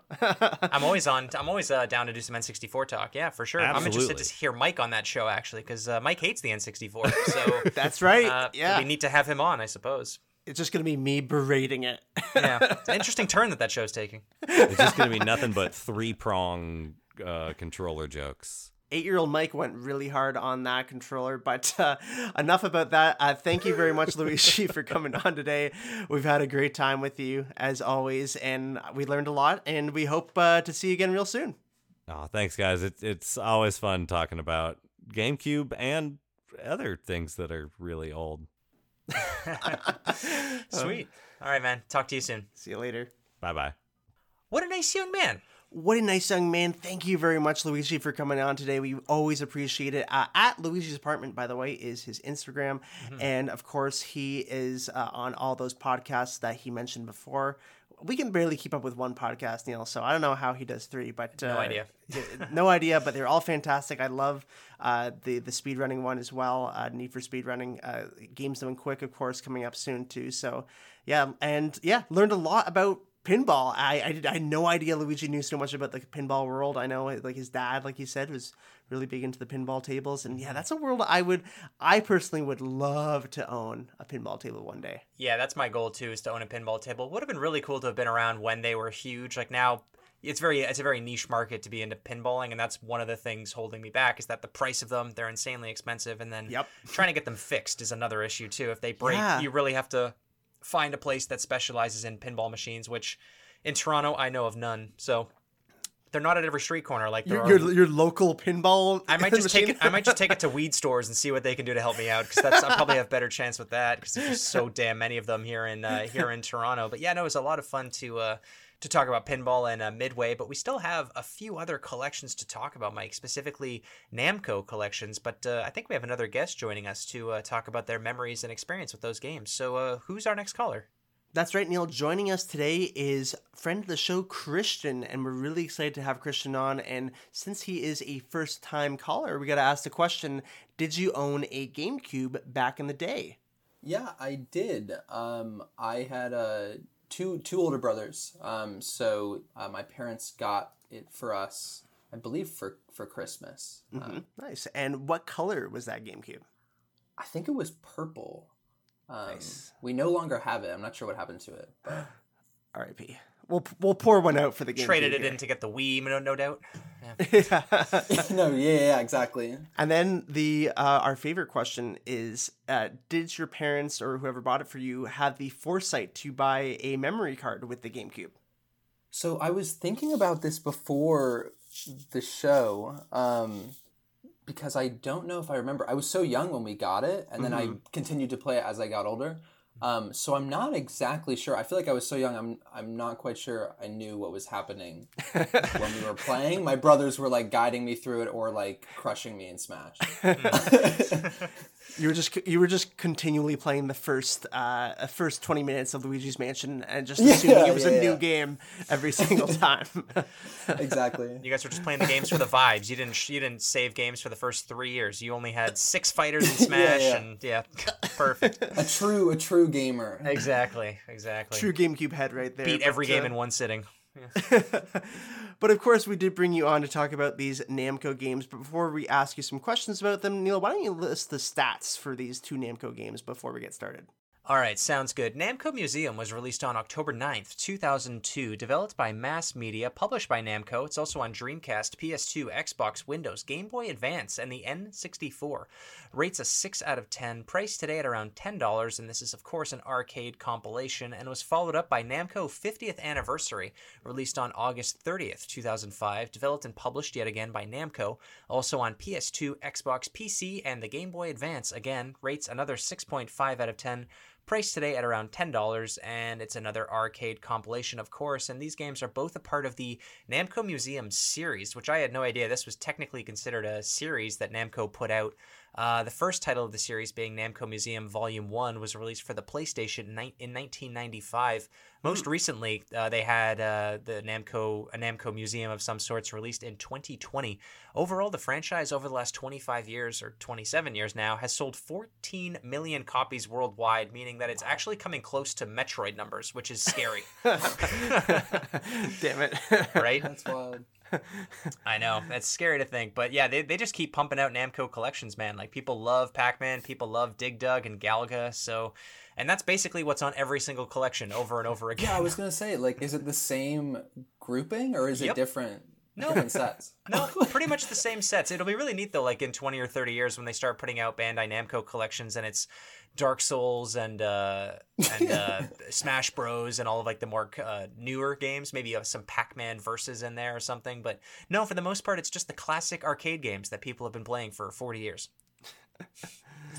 That's so funny. And even uh, one thing I wanted to mention too, we had a we have a really rare combination here. Uh, Namco Museum, the first one, was released on N64 and GameCube. Uh, there's only like four games that were released on N64 and GameCube together, which is pretty rare. So And uh, yeah, Dreamcast too.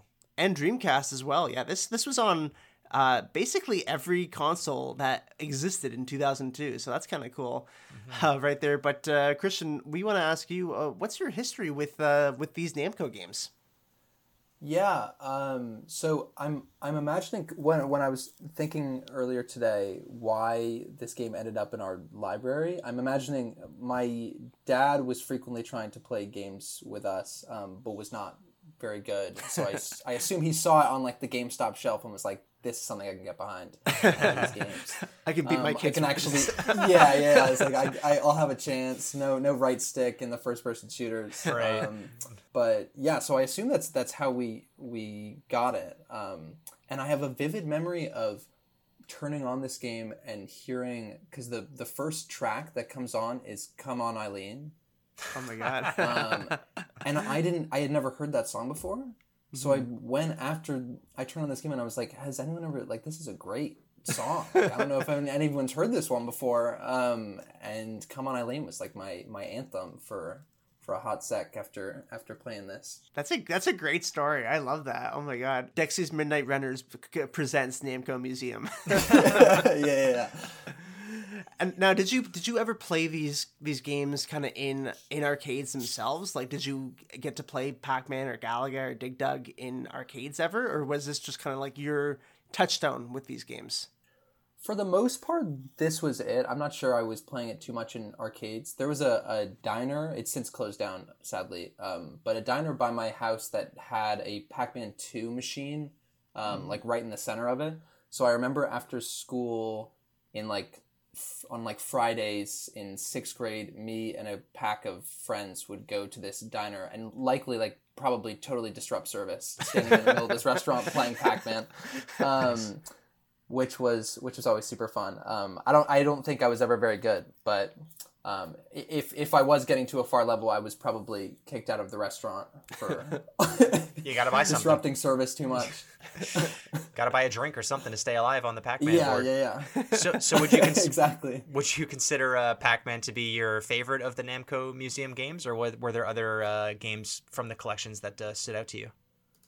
Well, looking back at this game recently, I remember uh, really enjoying Sky Kid, um, which is the it's a game on there where you like control a guy in a plane and you have to like shoot at some enemies. Um, they're like very short missions, but you shoot at some enemies and then at the end you pick up a. The final like mission is to blow up like a castle or fortress with a, a bomb, but you don't have the bomb on the plane, so you have to like swoop down, pick up the bomb, make sure your timing's right, and then drop it at the right spot. Cool. Um, so I remember enjoying that one. Yeah, I saw this one like when I was kind of watching gameplay for all these. The, you know, there's so many games here, of course, and this was one that stood out to me because I had never heard of it before, and uh, it, it's so colorful. I really like it. It's like really bright, colorful, uh, interesting kind of mechanics as well. I- It's quite different from like the the Pac Mans and the uh, Galagas, which are you know very dark, obviously, and mostly just black. Yeah, and the the the music to it also when you when you finish the mission, it's got a nice little like I don't know ditty to it. um, and you have there. I looked up. I was on the the Wikipedia for it um, earlier, and apparently, so you can do a loop de loop in the plane. Um, I'm not sure whether that's like an actual mechanic or just like a fun thing they put in. But if you at the end of each mission, they have like a, a three like cheering women at the the runway, and if you do a loop de loop in front of them, they like send up heart emojis. Oh, I love little Easter eggs like that. That's so funny. Yeah, it's kind of cool that in the in the 50th anniversary collection too, they've got a game in there called Mappy, which is a game about like a it's like a platforming game where you play as a mouse, and that character is a raceable character when in the uh, the Pac-Man the cart the Namco kart racing game that Mike and I actually covered a few weeks ago. Um, yeah, so it's kind of cool that that character kind of had a little bit of a comeback there in the in the 2000s. Um, watching gameplay of it just right now, actually, it, it it has it's not really Pac-Man vibe. You're being chased by like cats or something that are somehow smaller than you, even though you're the mouse. Don't really know what's Yeah, what's yeah, yeah. going on there, but uh, that looks like a pretty fun game. Uh, stress-inducing, that's for sure. That's the one with the ladders, right? You're Yep. like going up and down. Mhm. Yeah, yeah. And Like, like it kind of reminds me of like Wreck It Ralph, almost Yeah, like Donkey that kind of like style. Yeah. yeah, yeah, and like Donkey Kong. I mean, all these these games, as you can tell, are all very similar because it's the same people making them. Right. Yeah, yeah, yeah. there's a lot of there's a lot of copy and paste for sure at this time, but like you know, these were really innovative games for the time, so it's kind of cool to see them. Uh, all in one collection. Uh, Galaga, of course, is a classic. I'd say Galaga is probably like the second biggest Namco game of this era, next to Pac-Man. I swear, I see like those. I'm not sure if you've seen these, Christian, but a lot of these bars now or other places have these kind of tabletop versions of Pac-Man and Galaga Yes, where it's yes, like yes. you know inside the table. I swear every single one has Pac-Man and Galaga, yeah, Yeah, yeah, yeah. No, those are the two classics. and they um, still hold up, and like that's why they they have them. like rightfully so. Those games are really good. Like I was playing Pac-Man this week, and I was like, yeah, this is still fun. And I was playing Galaga, and I was like, yeah, this is this is still fun because there's like very few games like this, especially in the AAA space where there are none. Uh, then you play, you know, you you stretch your wings out a little bit. And you go to a game like Pole Position, and you're like, well, I can see why this game doesn't get as much love. Yeah, what are your what's your experience with pole position, uh, Christian? I remember playing. I don't. I don't. Again, like I don't think I ever got very far in it. No. Um, either because I was like bored and wanted to switch to to one of the more like the Pac Mans or the um, the the Sky Kid. But uh, but I was watching like a a, a playthrough of it um earlier, and I don't know if I I remember because I'm away from home, so I wasn't able to play it before. But um, I don't know if I remember it being easier, but this guy was like all over the road. I was watching him play. He was like veering, like hitting like all the cars. He was like running in signs. I was like, no way the controls are that crazy. But, but maybe I don't know. They are. I mean, it, it, Um, it's tricky. Uh, this is a different era of 3D animation and everything. So, like, a it- it's a car racing game, right? Like, it's like a not NASCAR, but like a Honda Indy kind of thing, where um, the, the cars are going pretty fast, and the the draw distance is terrible. So you can't tell like when like you have to turn left with like no notice at all, and it's one of those types Yeah, of games. yeah, So it's ahead of its time. I'm sure it was fun for its time, but one of those games that has not aged super well, like like many of the uh, games attempting at 3D animation back in the 80s. And now there are two unlockable games in the 50th anniversary version. There's Pac Mania, which requires a score of 15,000 in Pac Man and 20,000 in Miss Pac Man to unlock. And there's Galaga 88, which is also unlockable and requires a score of 40,000 in Galaga to unlock. Christian, did you ever uh, manage to uh, unlock any of these games? I don't. I don't. I can't say that I that I was. um, yeah, because I saw that I I saw that they were that that was a uh, a thing, and I was I, yeah I can't remember ever seeing those. So didn't didn't put enough time into Pac Man, I guess. yeah. Galaga 88 just looks more intense, honestly. From like it, it's That's pretty much you all know, they could do back then. Is just make the games harder Yeah, or yeah, yeah. longer. That was- it's just yeah more intense there's obviously uh more kind of somewhat pre-rendered backgrounds and things it is an 87 game rather than galaga being an 81 game. So it's six years and you see the graphical difference um and yeah it's relatively more intense. And then pac-man mania uh, or pac-mania i should say uh, that's just like a whole other game. That was on the, the nes i believe and originally or, and then eventually on the genesis as well which was kind of like a I guess like a two a two point five D version of Pac Man that was almost like top down. It's very strange if you guys check it out at all. It's uh, it, it's a really weird like isometric view of Pac Man that I'm not sure how I feel about to be honest. I don't think I've ever seen this before. It's neat. Like it's it's interesting. I don't know if I need it, but it looks like he's playing on Lego or something. Is that oh, I, I don't know. have seen I've seen photos of this before. Yeah, this is weird? if it, I, I can see like I can see being in a boardroom and then and then being like, you know what, guys, uh, Namco needs a new Pac-Man game. We need to like shake things up. Let's try for this kind of isometric view of things. And they're like, okay, sure. I guess this is where gaming's going. And you know, it didn't really work that well, but that's okay. Uh, you know, they They're like try add one out. more dimension. It can't go wrong. It can't- Surely it can't go wrong. Yeah. And then they realize that people don't like playing in a way where you can't see the rest of the the, the map. That's what really kind of bugged me Yeah. looking at it. I was like, why can't you see the rest of the map? I, I feel like I'm cornered. I feel like I'm this is like new Bomberman or something. So yeah, I not not a fan, but you know, I appreciate the them trying. Zoomed in on Pac-Man's face. Doesn't look like he's having a fun time at all. He definitely looks better uh, on a 2D perspective for sure. But one thing I just want to say though before uh, before we close out the topic on Namco museums is the Game Boy Advance version of these games and the handheld versions in general. They sell incredibly well. The console versions, not so much, but the Game Boy Advance version in particular of the first Namco Museum uh, game sold 2.4 million copies uh, in, Wow. in the United States, making it $37 million uh, by August of 2006. And between January and 2006, uh, it was the third highest selling game for handheld consoles in the States. So the Namco museums were huge on the Game Boy Advance specifically. Can't remember what games are on there exactly. I know that they, it did have a few. Uh, actually, it had less games, especially the Yeah. Namco 50th anniversary, which had 16 games on the GameCube version. The Game Boy Advance version only had five, uh, which is probably the main five that everyone was playing anyway. So it was just a stripped down version of what everyone actually wanted. Um, but still, like huge, huge sellers, those Namco games.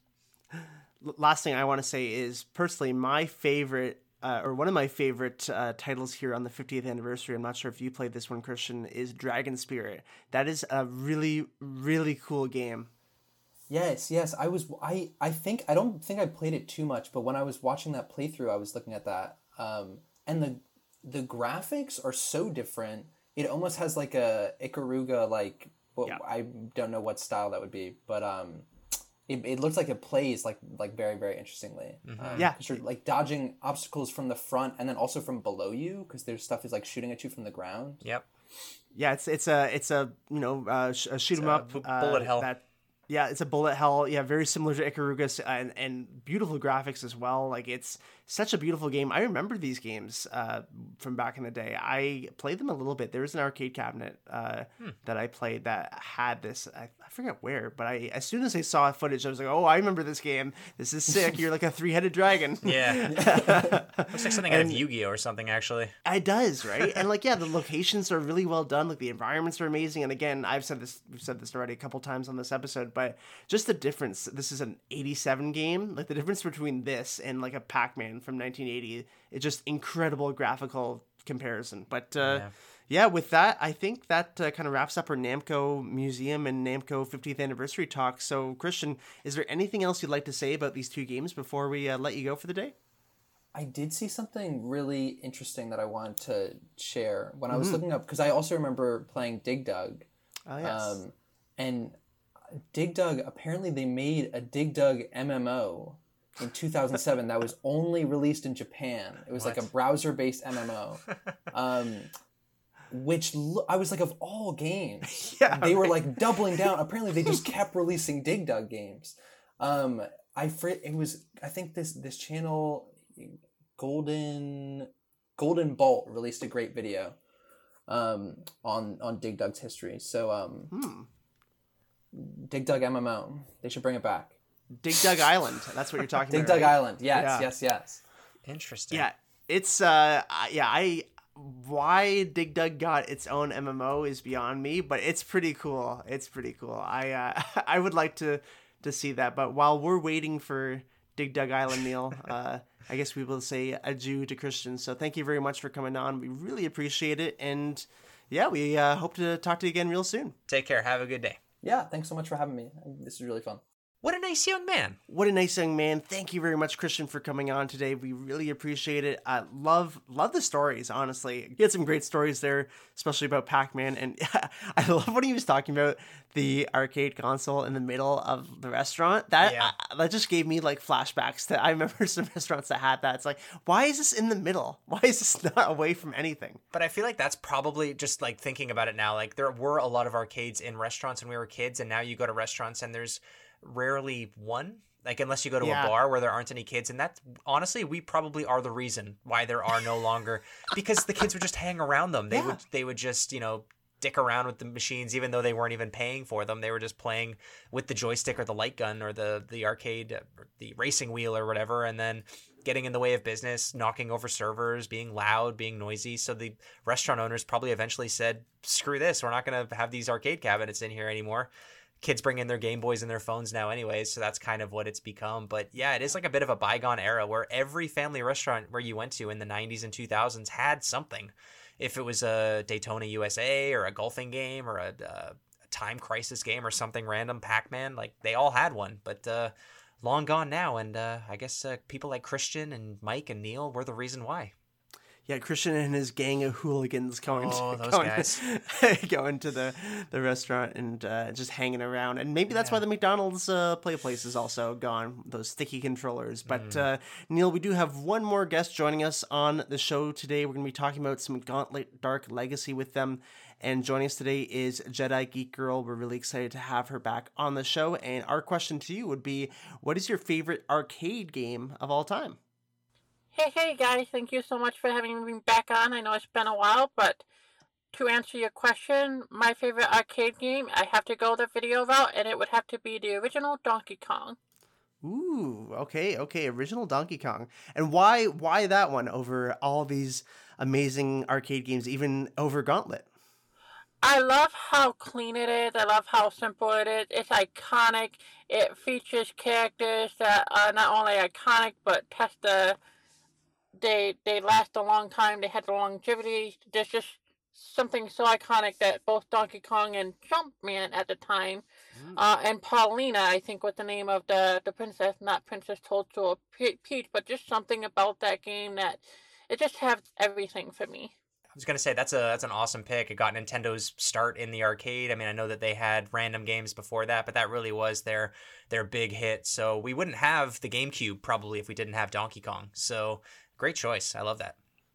Want to have the GameCube and probably want to have some of these other games that we'll be talking about. But uh, Neil, why don't you introduce uh, Gauntlet Dark Legacy uh, to the show here?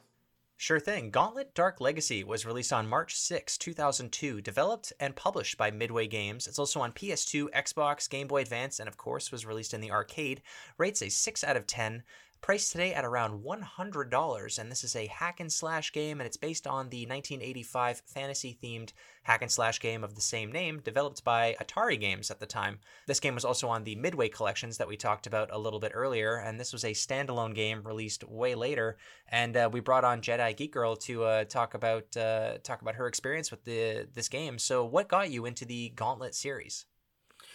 So back in the day, when I got my GameCube and I finally bought games of my own, the first game I owned was WrestleMania 18. Hmm. That in itself is an arcade game, and I played it with friends. But I wanted something with a little bit more substance. I wanted a story-based game.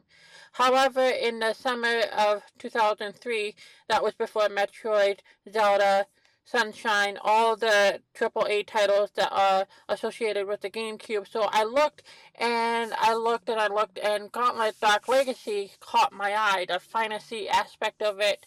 I don't know if I was aware of the RPG elements, but I, th- I think the aesthetics of it really caught my eye, and I picked it up. I played it, and I played it a lot at the time. I leveled up like most of my characters, you know, unlocked most of the secret stuff, and played it with friends, and I just have so many memories. And when I restarted my collection, I intended to pick not only my first video game up, but my second video game as well, of restarting my GameCube collection. So it always has a warm place in my heart. And Gauntlet is is such an interesting kind of franchise, and uh, I I like personally didn't really know much about it before getting into this collection or uh, getting into uh, GameCube in general. Uh, and I had no idea that it, you know, was an older game. It was f- from the 1985 game. So, did you have kind of experience playing that original game? No, uh, my first experience to with Gauntlet was that GameCube game, and I don't remember when. I don't know if it was the fall or I, I don't remember, but I know it wasn't too long after that I picked up and I think I played Gauntlet 64. And of course, I learned about like the original Gauntlet, and I think I might have tried that once or twice, but uh, I never really dove deep into the original. There are a lot of Gauntlet games too. Like the it originally came out in 85 like we said, but the Dark Legacy was actually first released in 1999 and that's the 6th game in the series out on arcades. It was ported to PS2 first. That was in May of 2001 and the GameCube game is basically a port of the PS2 version, I believe. So there's been a lot of versions of it and I think you can jump into just about any of these games. I think you can jump into Gauntlet Dark Legacy without having played the original games. You might be a little bit lost with the characters and the and the lore, but uh, I think you can pick up things pretty quickly. Um, it's it's pretty neat though. You can play this game with uh, with three other people, or you play with three other characters. Uh, did you have a specific character that you like to play as, Jedi Geek Girl? I did. Uh, back in the summer of 2002, correction from my earlier statement, not 2003. Mm. The first, the character that I was attracted to was the dwarf because when it came to RPGs back in the day, I went more towards attack uh, characters that I wanted to kill the bad guys as quick as possible. So I, I that was the character that I leaned towards was more the aggression type. Nice, nice. Yeah, that's probably what I would do too if I uh, if I had kind of started this, especially when I was younger. Um, uh, these games, like one thing I was really impressed with Dark Legacy is how cool the cutscenes are. Like that's what would have gotten me really into this. Is that the cutscenes are really well done. They're pretty hype, uh, and uh, just like the graphics for are are pretty well done uh, for the time, especially because this is like Neil said, basically like a 1999 game. One of the things that really stuck out to me was the replay- replayability of it at the time because not only could you work your way through the story, but you had to replay levels to get secrets to level up because you had to level up your characters. When you go into the final segment, you wanted to make sure that you had like enough power ups. So we'll get into it later about my recent playthrough. But yeah, those, those replaying those levels and leveling up your characters and getting items is so important. Well, we can get into it now. What's uh so your recent playthrough uh like how long I guess so I'm assuming you played it quite recently. Before that, like did you play it like long ago? You know, was this the first time coming back to it in a long time? It was actually. Uh, the first time I played, like I said, was in 2002, and I played it probably into 2003. Might have played in 2004. I might have tried to play it later in the collection, but like it's been a while since I played it, and I played it actually last year because I've been waiting to talk to you guys about Gauntlet Dark Legacy. Um, but actually, when I was playing it through, like the final boss was a little bit I don't want to say tougher than I remembered, but you need all those items and Mhm. health because it, it's a typical arcade game. You can very easily get overwhelmed. So And do you play the game, or have you ever played the game with uh, like three other people? Have you played it co-op, or do you always play single player with uh, AI? So I actually played with one other person. I might have played with two other pe- people at a time. And I don't know about you with these co-op games, but usually I, it might have been my siblings. It could have been a friend. But we always alternated during treasure chests. It's like, okay, I get this one, you get that one, because otherwise you fight to it. You two, I gotta get to the treasure chest before you, and somebody gets left in the uh, dust, especially if they don't know a treasure chest is coming, and you know. So I we always played it where we alternated. I always had to do that too when I was growing up. I played a lot of beat 'em up games with my siblings, and like one heart would fall, and you'd have to like either beat each other up to try and get the heart, or you know you'd be nice and be like, no, you take it now, or you take the the power up, or whatever. you take the item now, and I'll take the next one, kind of thing. So it's good if you can find somebody to uh, play nice uh, with with that. Um, otherwise, it ends up being a cry fest, and you end up crying to your mother. Uh, not not from personal experience, obviously. uh, but how is the uh, AI like playing this game alone? Do, do the characters fight well? Because I've seen some gameplay where they kind of get in the way and whatnot. Does it does it hold up? So when you play single player mode, it's just you, and it's just you attacking some enemies. It can be very mindless at time, going back and revisiting it, but sometimes that's perfectly satisfying. I mean, some of the best games are just pushing a, a, uh, a single button multiple times or something, and just getting ex- just exploring the world and encountering like, like you have like three different types of enemies you have like the common thing you have like a bigger thing like the enemies variants while diverse all the modes were like the same kind if that makes any sense so Mhm. you kind of knew what you were expecting but just each different segment of the castle had different features that it offered up that diversity. So even though you're doing the same thing, you're not getting bored. If that makes any sense. Yeah, I mean that's uh, and that's pretty cool for a game. Uh, uh, again, like we said, released in '99 and basically based on an old arcade game. Like the fact that there is replayability, that there's diversity in it as well, that you can kind of keep going back to it, and and you're not getting bored while going through this castle is is pretty impressive for the time. I also have to kind of ask, uh, I guess, what your favorite area is in this game. Like, what your favorite part, I, I guess you could say. Oh wow, I was not expecting that question. hmm. I think I might have to go with the. Uh, I think it's the third section with the uh, Chimera, um, the three-headed creature, Yeah. the lion, dragon, and I forget whatever snake. That sounds about right. Yeah. Uh, Cool. just because that stuck out with me. Obviously, the Egyptian part. Um, when you're in the air and you're doing the um, you're going across like airships or whatever. It's like a haunting feel and stuff like that. I mean, the first one's iconic because you play it a lot, and then you got the volcanic level, then you've got the ice level. Uh, so for me, it, ha- it has to be between the the castle and the airship ish level. The airship is really cool. The ice level, I, per- I I really like ice stuff. I don't know why. There's something about ice things. I don't know about you, Neil, but uh, ice things are cool. Like I in uh, in Mario, in like Mario Kart 2, I always like the ice levels. No pun intended. I like how you said ice levels are cool. yeah, yeah, yeah. Literally, no pun intended. but yeah, I I really like the ice domains in this uh, in this game. It can vary. I mean, like it depends on uh, the game. Sometimes it's uh, used unfairly. Sometimes you get games like Donkey Kong Tropical Freeze, which has a lot of ice levels in True. it, and uh, those levels are all really good. But yeah, for me, I think like most of the environments look pretty good. Like I like the the setting that the game takes place in. I like the fantasy aesthetic that uh, most of the levels have. For me, the only issue is that like when you have a lot of enemies on screen, and sometimes this game does have a lot going on on screen, it does get a little bit choppy. It's hard to tell what's going on. Uh, it, I feel like these games or these older games probably could do with a bit of a refurbish or a remake or something eh, on current gen hardware. I know that there was the 2014 Gauntlet like kind of reboot that sort of came out uh, on current gen hardware. Um, Jedi Geek Girl, did you play that one, the 2014 game, or is this the latest Gauntlet game you've played? I have not. Uh, I kind of fell off the Gauntlet thing. Like it was Hmm. Gauntlet Dark Legacy is one of those games in a franchise where it's like I might have dabbled a little bit in the other one, but I only have like one entry that I really love and enjoy and Mhm. has a special place in my heart. So I haven't. And you are right about when there's a lot of enemies, it kind of like chops up, but there's nothing like that feeling of like chopping your way through a bunch of enemies. And this was before the games where you fought like thousands of enemies on screen at once. I mean, Yeah. obviously the they it couldn't handle it at that time, but like even though it's not as many compared to those games, there's just something so satisfying. And like here's a bunch of enemies coming, you're just chopping your way through them.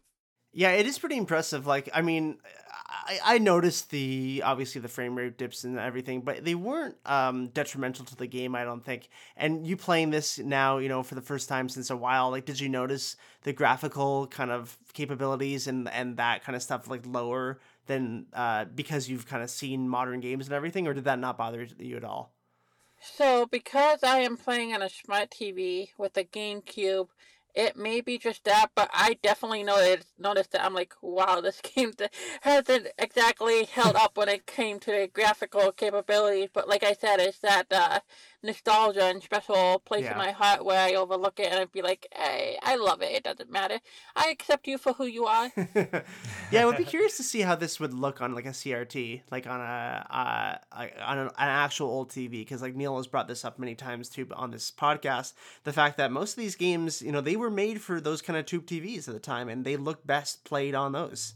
They pretty much all were from the GameCube. Like they were not made to play on. No one had flat screens in 2002. Yeah. So yeah, they almost always look better. When I love taking my GameCube to my parents' house because they still have the tube TVs. I didn't bring one with me. Uh, I would like to have one someday, but God, they take up a lot of space. but yeah, I think the GameCube doesn't quite run the game as well as some other versions. Like I did read reviews that the PlayStation 2 version rated higher because of performance. So I think oddly enough, the PS2 version might look slightly better, but it would still look pretty choppy. I think this is, after all, a 1999 port of an arcade game. I think the better question would be for this for this series to get pulled forward into onto current gen hardware with PC graphics and everything. And I think it would be a really cool game to come out. I think it would probably be, unfortunately, uh, subject to a lot of microtransactions and uh, whatever else. Like I think Yeah. of games like Diablo. Like I think that this game looks a lot like that and probably could be a decent competitor to it. But I feel like if you put it in the hands of Activision or EA, it would just become an, a microtransaction nightmare. Yeah. Unfortunately, but. It looks like a really fun game, and it could be a, a fun game to play with friends online too. Yeah. Like this is just local multiplayer. Like it would be neat to hop online with three friends and do some whatever raids or play through some levels, beat some bosses, and then hop off again and level up and maybe play offline and then go back online. Like it could be a really cool MMO RPG dungeon crawler kind of game. There's a lot of potential in this for the future, and that kind of leads me to my next question, uh, and that's the fact that uh, Jedi Geek Girl, would you what would you change about this game if you were to bring it to kind of the present day? What would you want to change? Like, what are some cons in this game for you? Oh my goodness, I was just sitting here thinking about it, and again, I haven't played the other games, so I don't know which ones out of the series are the best, but because I love this one so much and I have a lot of nostalgia for it, I definitely would pick this one, and if it was up to me, I would do a HD version of this game, clean up the graphics. I would add like one or two extra characters. I would add like a uh, survival mode, obviously, uh, online capability, and then one extra bonus section, and then release it for like fifteen dollars on um, systems online. It would be right at home on Switch. Like you Yeah. can have everyone play with a Joy-Con. Like we haven't talked about that in a while, but this is one of those games that I feel like would be right at home on Switch. Like everyone grab a Joy-Con, you could play around maybe around one little Switch screen or play on one Switch on a big TV, which is probably the way to go. But yeah, it'd be perfect for that console for sure. Yeah, come on, Nintendo, do And make 15 make bucks this- is great. Yeah, fifteen bucks. Yeah, well, we'll see. They'll probably want to price it more, but I I'm not sure what the future of this game ends up being because Midway, as we know, is kind of dead. It's technically owned, like it, the name is owned, but it's their their products are are basically dead. So not sure what happens to Gauntlet and where Gauntlet goes from here. We, like you said, Neil, we did get the 2014 one, but um, uh, I don't know how licensing works with it, and I don't know what the future of it would be in that sense. I think most No. likely you probably would see it in a and enough time has gone by. Uh, but and it would be nice if we actually saw more of these. But like a midway GameCube collection or whatever, because with games being as large as they are now, on one modern day game you could put like five GameCube games on it and just be like, and you know how back when we were young in the sixth generations it was like the Atari Classic mm-hmm, collection. Mm-hmm. So like a midway, like uh, sixth gen collection, or however they would phrase it, or something like that. That I think that would probably be the most likely way we would see it again. I would definitely like to see like a remaster or an HD version, but I think the most re- realistic thing is in some sort of uh, collection or it being like released and cleaned up a little bit, kind of like the Star Wars games has been for like Switch. That would be lovely. I, I would love to see that, like how Pod Racer and how the uh, the Knights of the Old Republic and everything like that were put on Switch. But we will have to see. Uh, Jedi Geek Girl, it's been amazing having you on to talk about Gauntlet Dark Legacy. Is there anything else you'd like to say about this game before we let you go? just that if you haven't played it to definitely play it definitely play it with another person if you have nostalgia which you should be if you are listening to a nintendo gamecube pass, uh, podcast for the sixth generation and you don't mind like the graphical limitations of the sixth generation to definitely go back and play this game it is something that if you can get absorbed into it you could probably kill a whole day with especially if you have friends or whatever uh, but that all depends if you can get past the modern lens of looking at the graphical capabilities and the kind of simplistic gameplay. Like you said, I think if people are listening to this podcast, they're usually pretty good about doing that. Either yep. they grew up with those games back in the day, or they're they can they are younger now, but they can go back and and play games without looking at them through a modern lens. So, yeah, hopefully folks out there can find a copy of this game. It is tr- kind of tricky to find. It's not in high supply, and it's somewhat pricey. So yeah, if you can find it at a good price on GameCube or other hardware, I think that that you totally nailed it. Like it's a great uh, dungeon crawler game from the past that uh, can't really be replicated today. Yeah, it's a great time, and uh, yeah, I definitely am going to be looking looking out for a copy of this one. Yeah, hundred dollars a little pricey, but uh, maybe I can find the PS2 one uh, at a lot cheaper. But uh, while I'm waiting for uh, the 2027 remaster of, of Gauntlet Dark Legacy, Neil, uh, I'm going to let Jedi Geek Girl plug what she is working on right now. Yes, I have returned to the world of podcasting. Ivy Bell is back, and we are currently doing a podcast focused on the upcoming Disney TCG game called Disney Lorcana.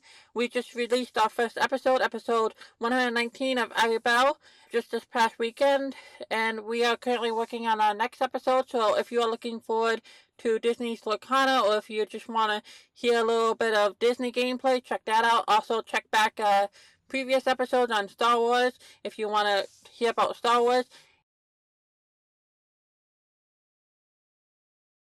Yes, Neil and Mike, our episode together is in stasis. It does need editing. It may see the light of day, but it is safe and sound. I'm probably going to do a backup, but someday it might come out. But if you are interested in reaching out to contact me or talk to me, I am in the GameCube was cool Discord and on social media at Jedi Geek Girl, and my podcast and brand is at Ivy Bell Destiny. And yeah, we are we are frozen in carbonite uh, right now, uh, awaiting to be on the iRebel podcast. But one day you will uh, you will hear our voices on that one. And yeah, definitely check out uh, everything uh, Jedi Geek Girl is doing over there. And uh, yeah, I'm excited to to uh, welcome you back into the world of podcasting, and hopefully we get to talk again real soon. I am looking forward to it, and thank you guys so much for having me on. Keep it up, and I'm looking forward to seeing what you guys are doing next. Sweet. Thank you so much for coming on, and we hopefully will have you on on our next project. But until then, we will talk to you on the Discord. So uh, enjoy the rest of your day. I will. You too. See you later. Bye bye. What a nice young lady. What a nice young lady. Thank you very much, Jedi Geek Girl, for coming on today, talking about some Gauntlet Dark Legacy. We finally got to talk about it, Neil. She was always bugging us talking about uh, when we were going to talk about it because uh, it, it's weird that we didn't. It's a really early game for the GameCube. It's a 2002 game. Of course, it's, well, it's technically, like we said, a 99 game. Mm. Uh, and uh, it had gotten ported to the GameCube very early in its life cycle. So we just didn't talk about it honestly because we couldn't find a good home for it. It's uh, I know, it, it, you know, it, it, fits into a lot of different things. Diablo is a great comparison. Actually, I was trying to think like the other day. I was like, what what's a good like comparison for this game? Diablo two. That's kind of what I mm. think of for sure. Yeah, whenever I see any of these dungeon crawling games, I always think, yep, Diablo. But there was no Diablo game. I know that that's unfair. No. Like there are there. It's very. I'm sure every Diablo fan out there was pulling their hair out, being like, it's nothing like Diablo. uh, but I just think it looks like Diablo to me. But uh, yeah. yeah, the there were no Diablo games on the GameCube. So if we did have one, we probably would have tied it in with that episode. And I feel really bad because Jedi Geek Girl, I remember not long after she reached out to us wanting to be on the Star Wars episode, she mentioned this game, and that was like two years ago now. yeah, I Uh, and we're like, yeah, we'll we'll get to it. And we're like, in our last five weeks, we finally got to it. So we kept our promise though. We kept our promise and we kept we we put her on it for it. So yeah. we definitely tried to. And and one thing did did hurt me a little bit when she uh, gave the um the suggestion that uh, Gauntlet should be on a uh, on a midway collection, kind of like what Atari did and Intellivision did back in the day of all of these collections. Now do one for the sixth generation of games, and that makes me feel so old thinking that we're as far removed from the GameCube as we were then from these games in the 80s. Like Yep, it's now 20 been- years. another 20 years has passed. Like time sucks sometimes, but she's Time's a bitch. it totally is, and she's totally right. Like you could make that type of a collection, and it would probably sell just as well as some of these games did. But we do have a few more games to talk about today, Mike. So I think that it's uh, time that we move on to the last two games of the day, starting with Defender, which was released on November sixth, two thousand and two, developed by Blitz Games. It's published by Midway. It's also on PS2, Xbox, mobile, and eventually on Xbox 360. Rates a 6.5 out of 10, priced today at around $25, and this is a shoot 'em up game um, based on the arcade game of the same name, which was a side scrolling shooter developed by Williams Electronics, which we talked about earlier with Luigi. So, uh, Williams Electronics showing up for the second time today. Yeah, Williams, uh, Luigi's favorite pinball maker. Uh, love to love to see them coming up. Yeah, uh, this one was a really strange one. I remember this when we were actually doing the spreadsheet of all the uh, GameCube games, and I saw Defender on there, and I think I kind of like, you know, motioned to you. I was like, "Is that that Defender? Like the Defender?" Yeah. Like, and you're like, "Yes." yeah, it's like I I think it's the same thing, and and sure as hell, like it's it's based on the arcade classic from from the '80s. I I have played Defender. I think most people who have played video games have played arcade games have. It's one of the most important arcade games of all time. I had no mm-hmm. idea it sold over fifty five thousand units back in the day, making it one of the highest grossing arcade games ever. Uh, up there with uh, some of the Nintendo games and some of the Namco and uh, uh, Namco and Atari games as well. Uh, and it was actually developed by a pinball programmer, Eugene Jarvis. And yeah, the uh, the game Defender. And it has a pretty cool uh, subtitle. It's called Defender for All Mankind outside of North America. And I do want to talk about the box art differences, Mike, between North America and Europe. So talk to me about these cases. Yeah, so uh, two actually pretty good cases. Uh, it's pretty rare that we get like usually we get one case is much better than the other one. I, f- I feel like PAL gets the better ones usually. Usually. Uh, usually, yeah. But uh, this one is pretty cool. The Defender one, it's got the big spaceship on it, Defender written, and it's in that font that is pretty iconic. That is used on all those arcade uh, cabinets. Uh, that big blocky Defender font in red, uh, and you know, it looks looks like you're gonna have a good time playing it. Uh, and uh, then we also have Defender uh, for the PAL uh, region, where it's kind of like a I'm gonna call it like an Armageddon poster kind of style. Yeah. Uh, it uh, it's got you know one person, one man uh, with the, the little helmet under his uh, under his arm with a silhouette, uh, with the backdrop of these orange and yellow kind of lights in the sky and space. And we have the little aliens coming for him, and then he's standing on top of the Defender font, the big block font, of course. And that one is where it says "For All Mankind" right underneath. And that's a beautiful box art. I just hate all the logos underneath. There's just too much going on, but still very nice. It's a little bit messy. This the PAL version, I will agree, is a bit of a. I think it's a it's different. Like they're- look like different games. Actually, it's kind of hard to compare them. It's a bit of like an apples Yeah. and oranges situation where our case is like an action looks like a clip from like a Star Wars movie or Star uh, Starship Troopers or whatever, and then the other one is a bit more of like a fantastical space opera kind of cover. But the PAL version, the, the main issue I have with it, outside of the the number of logos, you're right. Like one third of the box is just logos, which is too bad. But it has that Cabela's problem for me, where I can't unsee the fact that the main character is about to get destroyed. oh, true. Okay, He's, yeah. he's standing yeah. in space, assumingly, like he's looking at these aliens coming right at him. They look close. Uh, he's about to get mauled. Yeah, he's about to get Darth Mauled. That's uh, it's it's over for him. But uh, yeah, Defender. Um, at least the the one that I remember a lot is kind of the side scroller where you're going through uh going through space, destroying aliens, and it's uh there's a little kind of map up top showing how far you've gotten as well. Uh, and you're basically just destroying things. It's a relatively simple game. You got five lives, uh, and it's just kind of like asteroids or uh, Space Invaders. Funny enough, uh, we also did get a Space Invaders kind of version.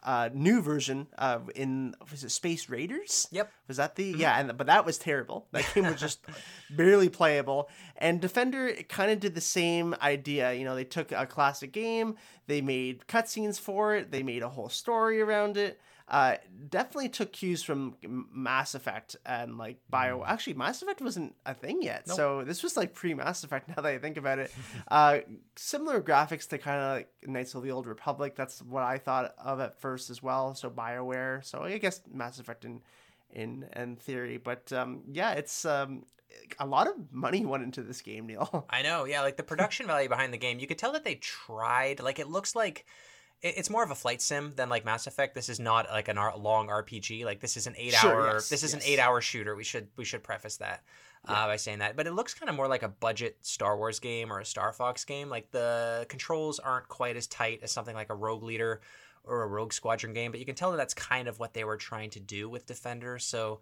they definitely put some effort into it, trying to make it more of a 21st century uh, arcade game. So uh, Yeah. I think it's better than Space Raiders, which, if you remember, we yeah. talked about that game. That was more of like a third person on rails bullet hell kind of game. I don't know, it was a bit strange, but this one is a bit more of like a. Uh, you've got your you're only in your ship the entire time. You do your flight missions and. Uh, you defend, th- you fight against other alien ships and everything, and you kind of do that rinse, wash, and repeat over and over again. So it does get pretty stale pretty quickly, unfortunately. It's just a neat piece of history uh, to see Midway try and bring something else up into the uh, present day.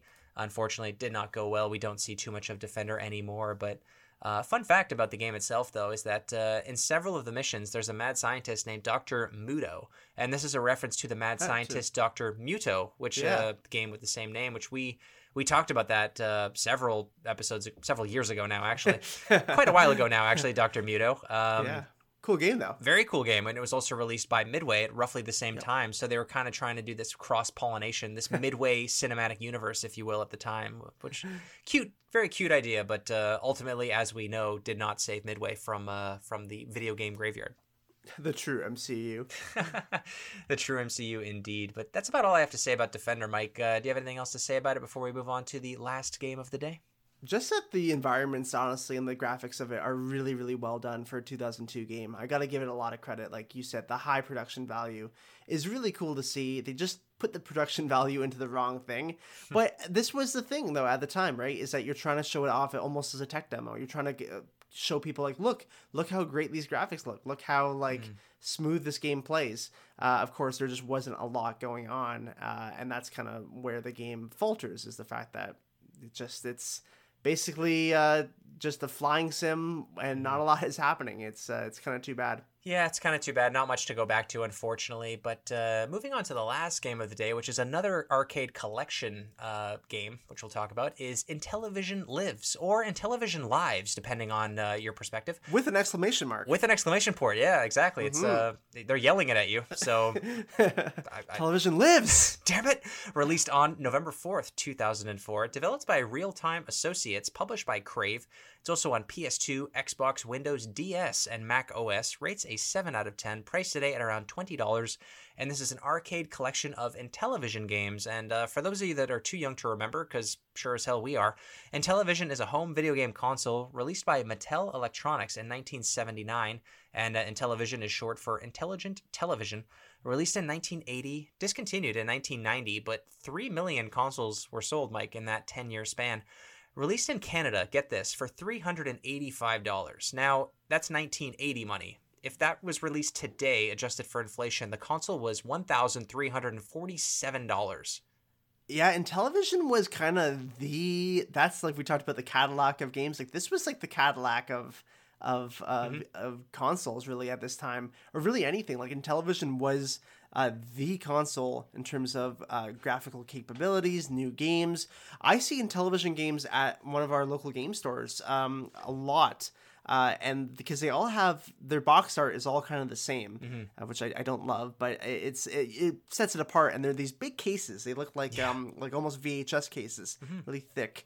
and yeah, those. Uh, I, I think my dad, uh, I, he didn't have Intellivision, but he definitely played Intellivision games because I remember him talking uh, to me about them and being like, "Oh yeah, they're they're pretty cool." But Intellivision, Lives is a very solid uh, uh, collection and ports. I, I would say uh, one of the, my favorite things. This kind of goes back to the other collections and uh, the, the Pool Paradise is uh, where it is. It's in Hal's Pizza Shop. Yes. And I love that so much.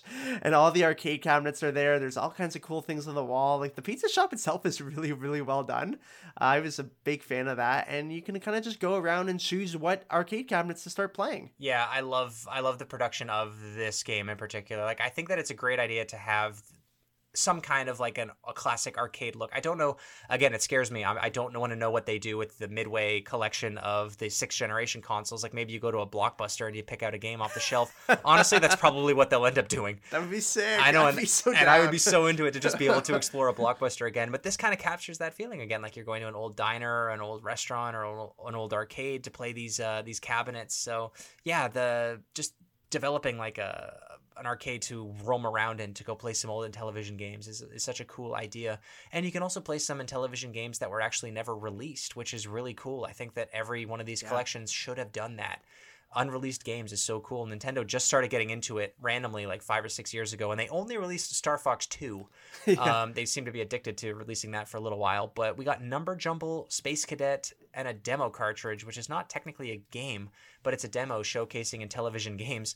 Uh, Hypnotic Lights, Takeover, and Magic Carousel are all games that were never officially released on the Intellivision, but were released 10 or 20 years later. Um, and actually, we didn't say that at the front, but the best selling game on, uh, or the best selling games on the Intellivision was Las Vegas Poker and Blackjack, which sold 1.9 million copies, which is a 66% attach rate, which uh, is basically the same as uh, Mario Kart 8 Deluxe.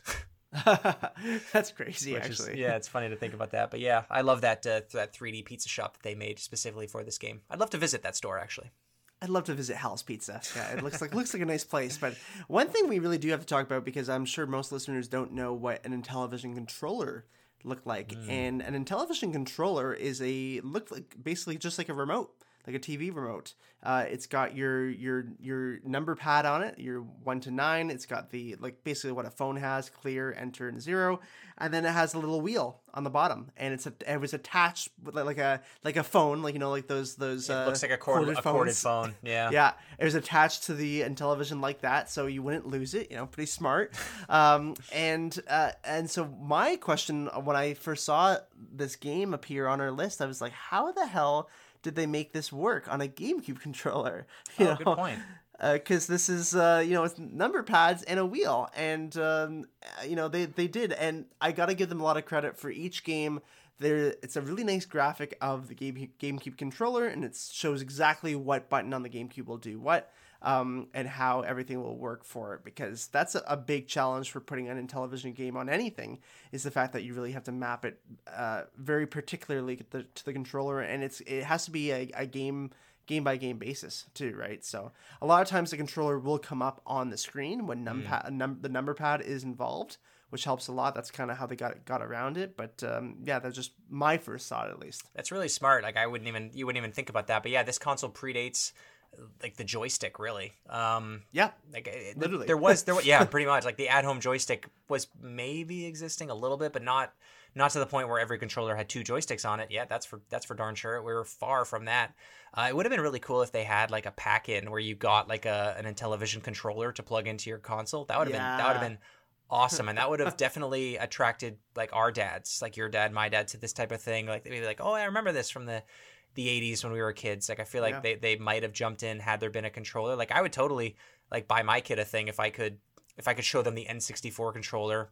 This is in an era when like the n64 controller never went away or you know did go away. Like nowadays every controller never seems to die. The intellivision controller lived and died with the intellivision. No one wanted it back. So it would have been a cool thing to bring back. But were there any games in this collection that stood out to you? I'm admittedly not an Intellivision guy nearly as much as I was Midway and Namco games. I, I look at the list of games here, and for the most part, it's sports games that are simply labeled soccer, hockey, golf.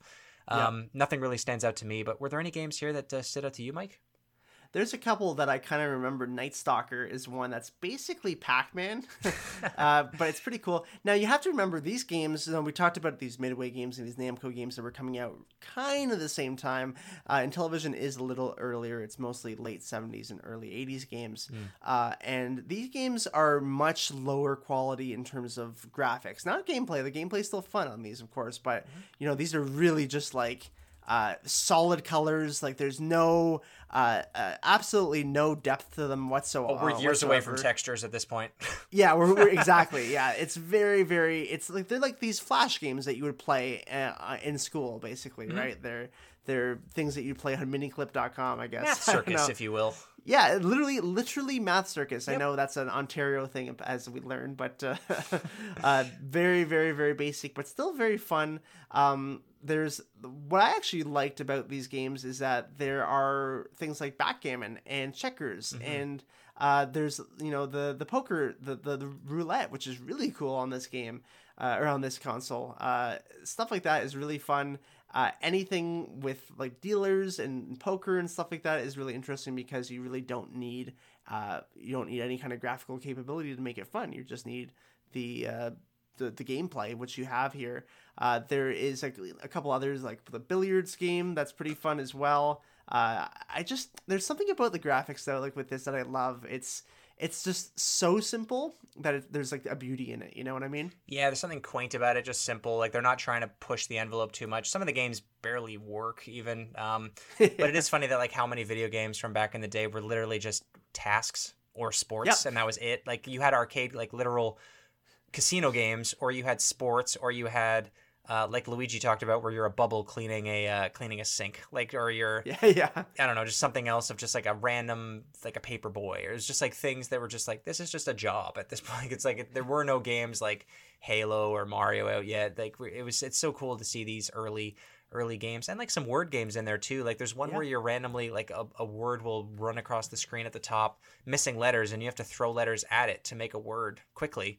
Uh, Yeah. Before the word goes across the screen, Kind of reminds me of WarioWare. a little bit, actually. Yeah, it's a lot like WarioWare. Yeah. That's a good. That's a good example. I didn't think about that, but yeah, like you can, or like just a straight up phone game, like just a quick puzzle game that you play on your Yeah. phone on the bus. Like that's a lot of what these games were. But to make that into a home console game again, like it's we're never gonna go back to this for sure. But that's why I think, like we talked about with the uh, Game Boy Advance version of the Namco museums, these games are perfect as handhelds because you can pick up and play them when you're on the bus or in between meetings or something Yeah. commuting exactly. or in school trying to pretend like you're doing work but not uh, that's exactly where these games live but i'm really glad that these collections do exist though on the gamecube there are a lot of them and uh, like we said at the beginning of the episode it doesn't even include the collections of zelda games that we've talked about or mega man games that we talked about last week so I, I mean, a lot of people stand on the fence of, you know, these games are like a waste of time and developer time to put out collections and ports and everything. But I think it's a perfect way for younger generations to learn about older older games and everything. So I really hope that these collections keep coming and we start to see more different types of them and not just Namco Museum over and over again Yeah. or Mega Man collections. I think other publishers and developers can definitely take a page out of the, out of these guys uh, out of these guys' book. Yeah, like I love the fact, like you know, just my last thing on Intellivision is I love the fact that like when you click on a game, you have play, but you also have high scores, production notes, which is really cool. Uh, uh, watch bonus commercials. I, I, I you, you and I love watching commercials like some of these old ones. So Yep. that's really cool to see. You can view the box art in like kind of a 3D form, uh, and there's interviews for some of these as well, where they have programmer and developer interviews. So like, I I think of these as you know the uh, like like uh, you know the bonus features and stuff on DVDs. I personally love watching the bonus features and all that kind of stuff on some movies that I really really enjoy, and I I, I love the fact that these games have this as well. So hopefully we'll have one day we'll be able to have these for games that we we played um, you know 10 15 years ago. I'm sure we will. I love those old interviews. Real quick before we uh, close out, I do love interviews from like the '80s, uh, like the really old video game uh, developer Yeah. interviews, because nowadays when you see a developer getting interviewed, they're they're media trained and they're they're charismatic, and the publishers and the companies know that before they put them on camera. But back then, they weren't. no, so you get like the- really funny. You get the blandest milk toast people. like like game developers from back in the day, for the most part, were not interesting people. And no one knew to like look for the interesting people. They just got whoever directed the game, regardless of how interesting they were, and they interviewed Yep. them, and they weren't good on camera. So it's fun.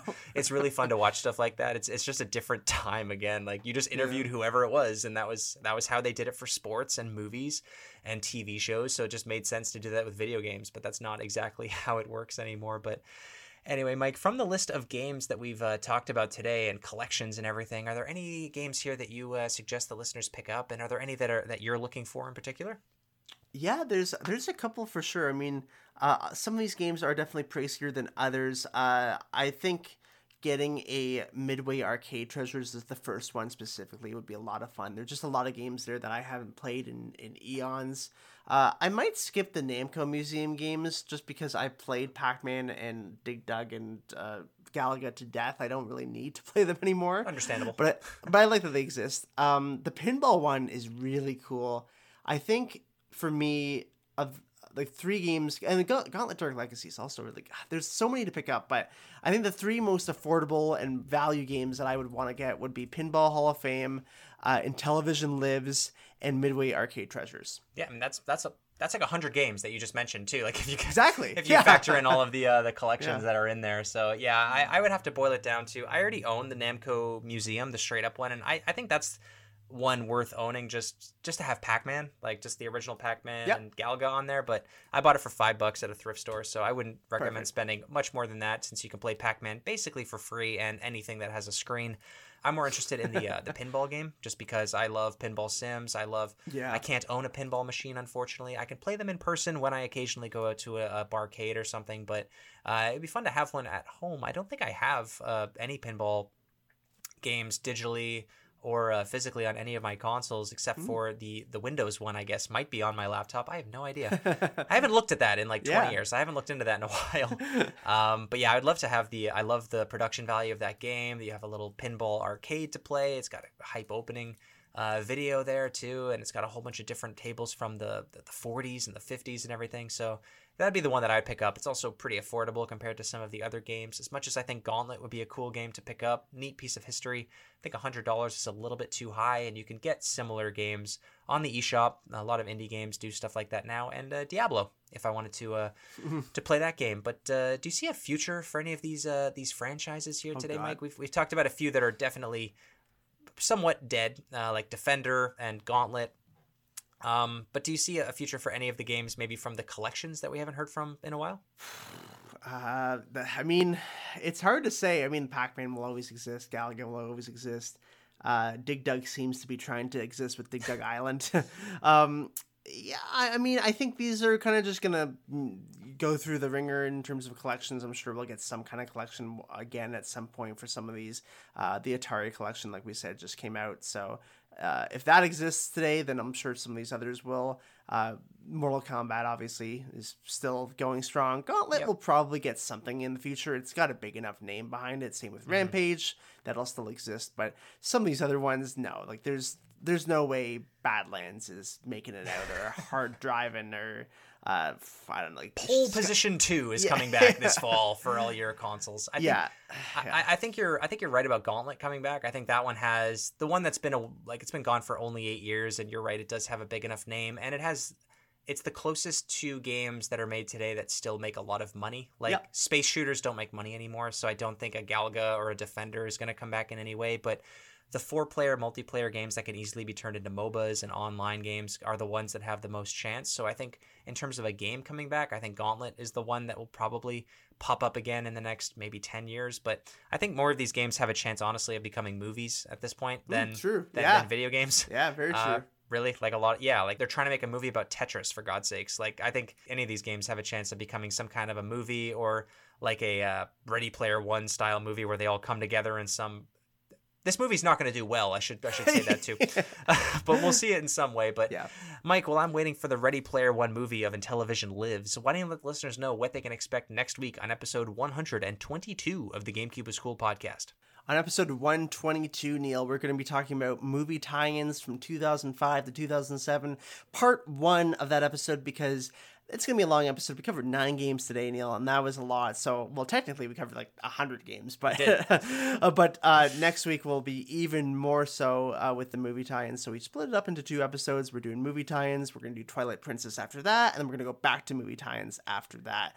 Uh, so it's gonna be a fun couple weeks. But uh, yeah, we'll be talking about some random movies that uh, got tie-ins uh, late in the GameCube because that's all that the GameCube had.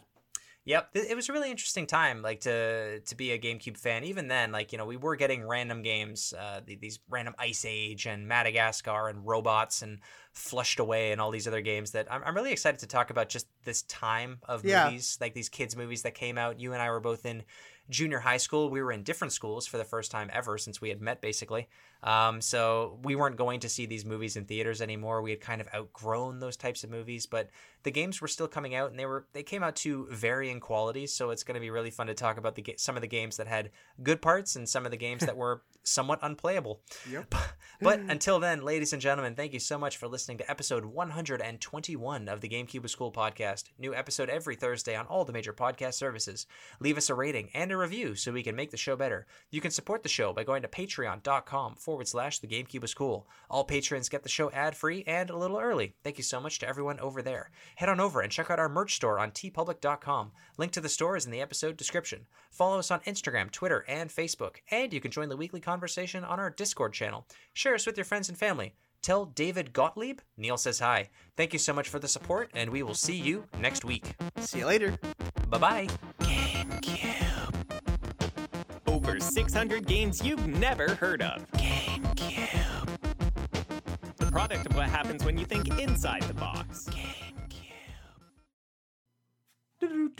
Yeah, I don't know if those that Windows pinball still exists.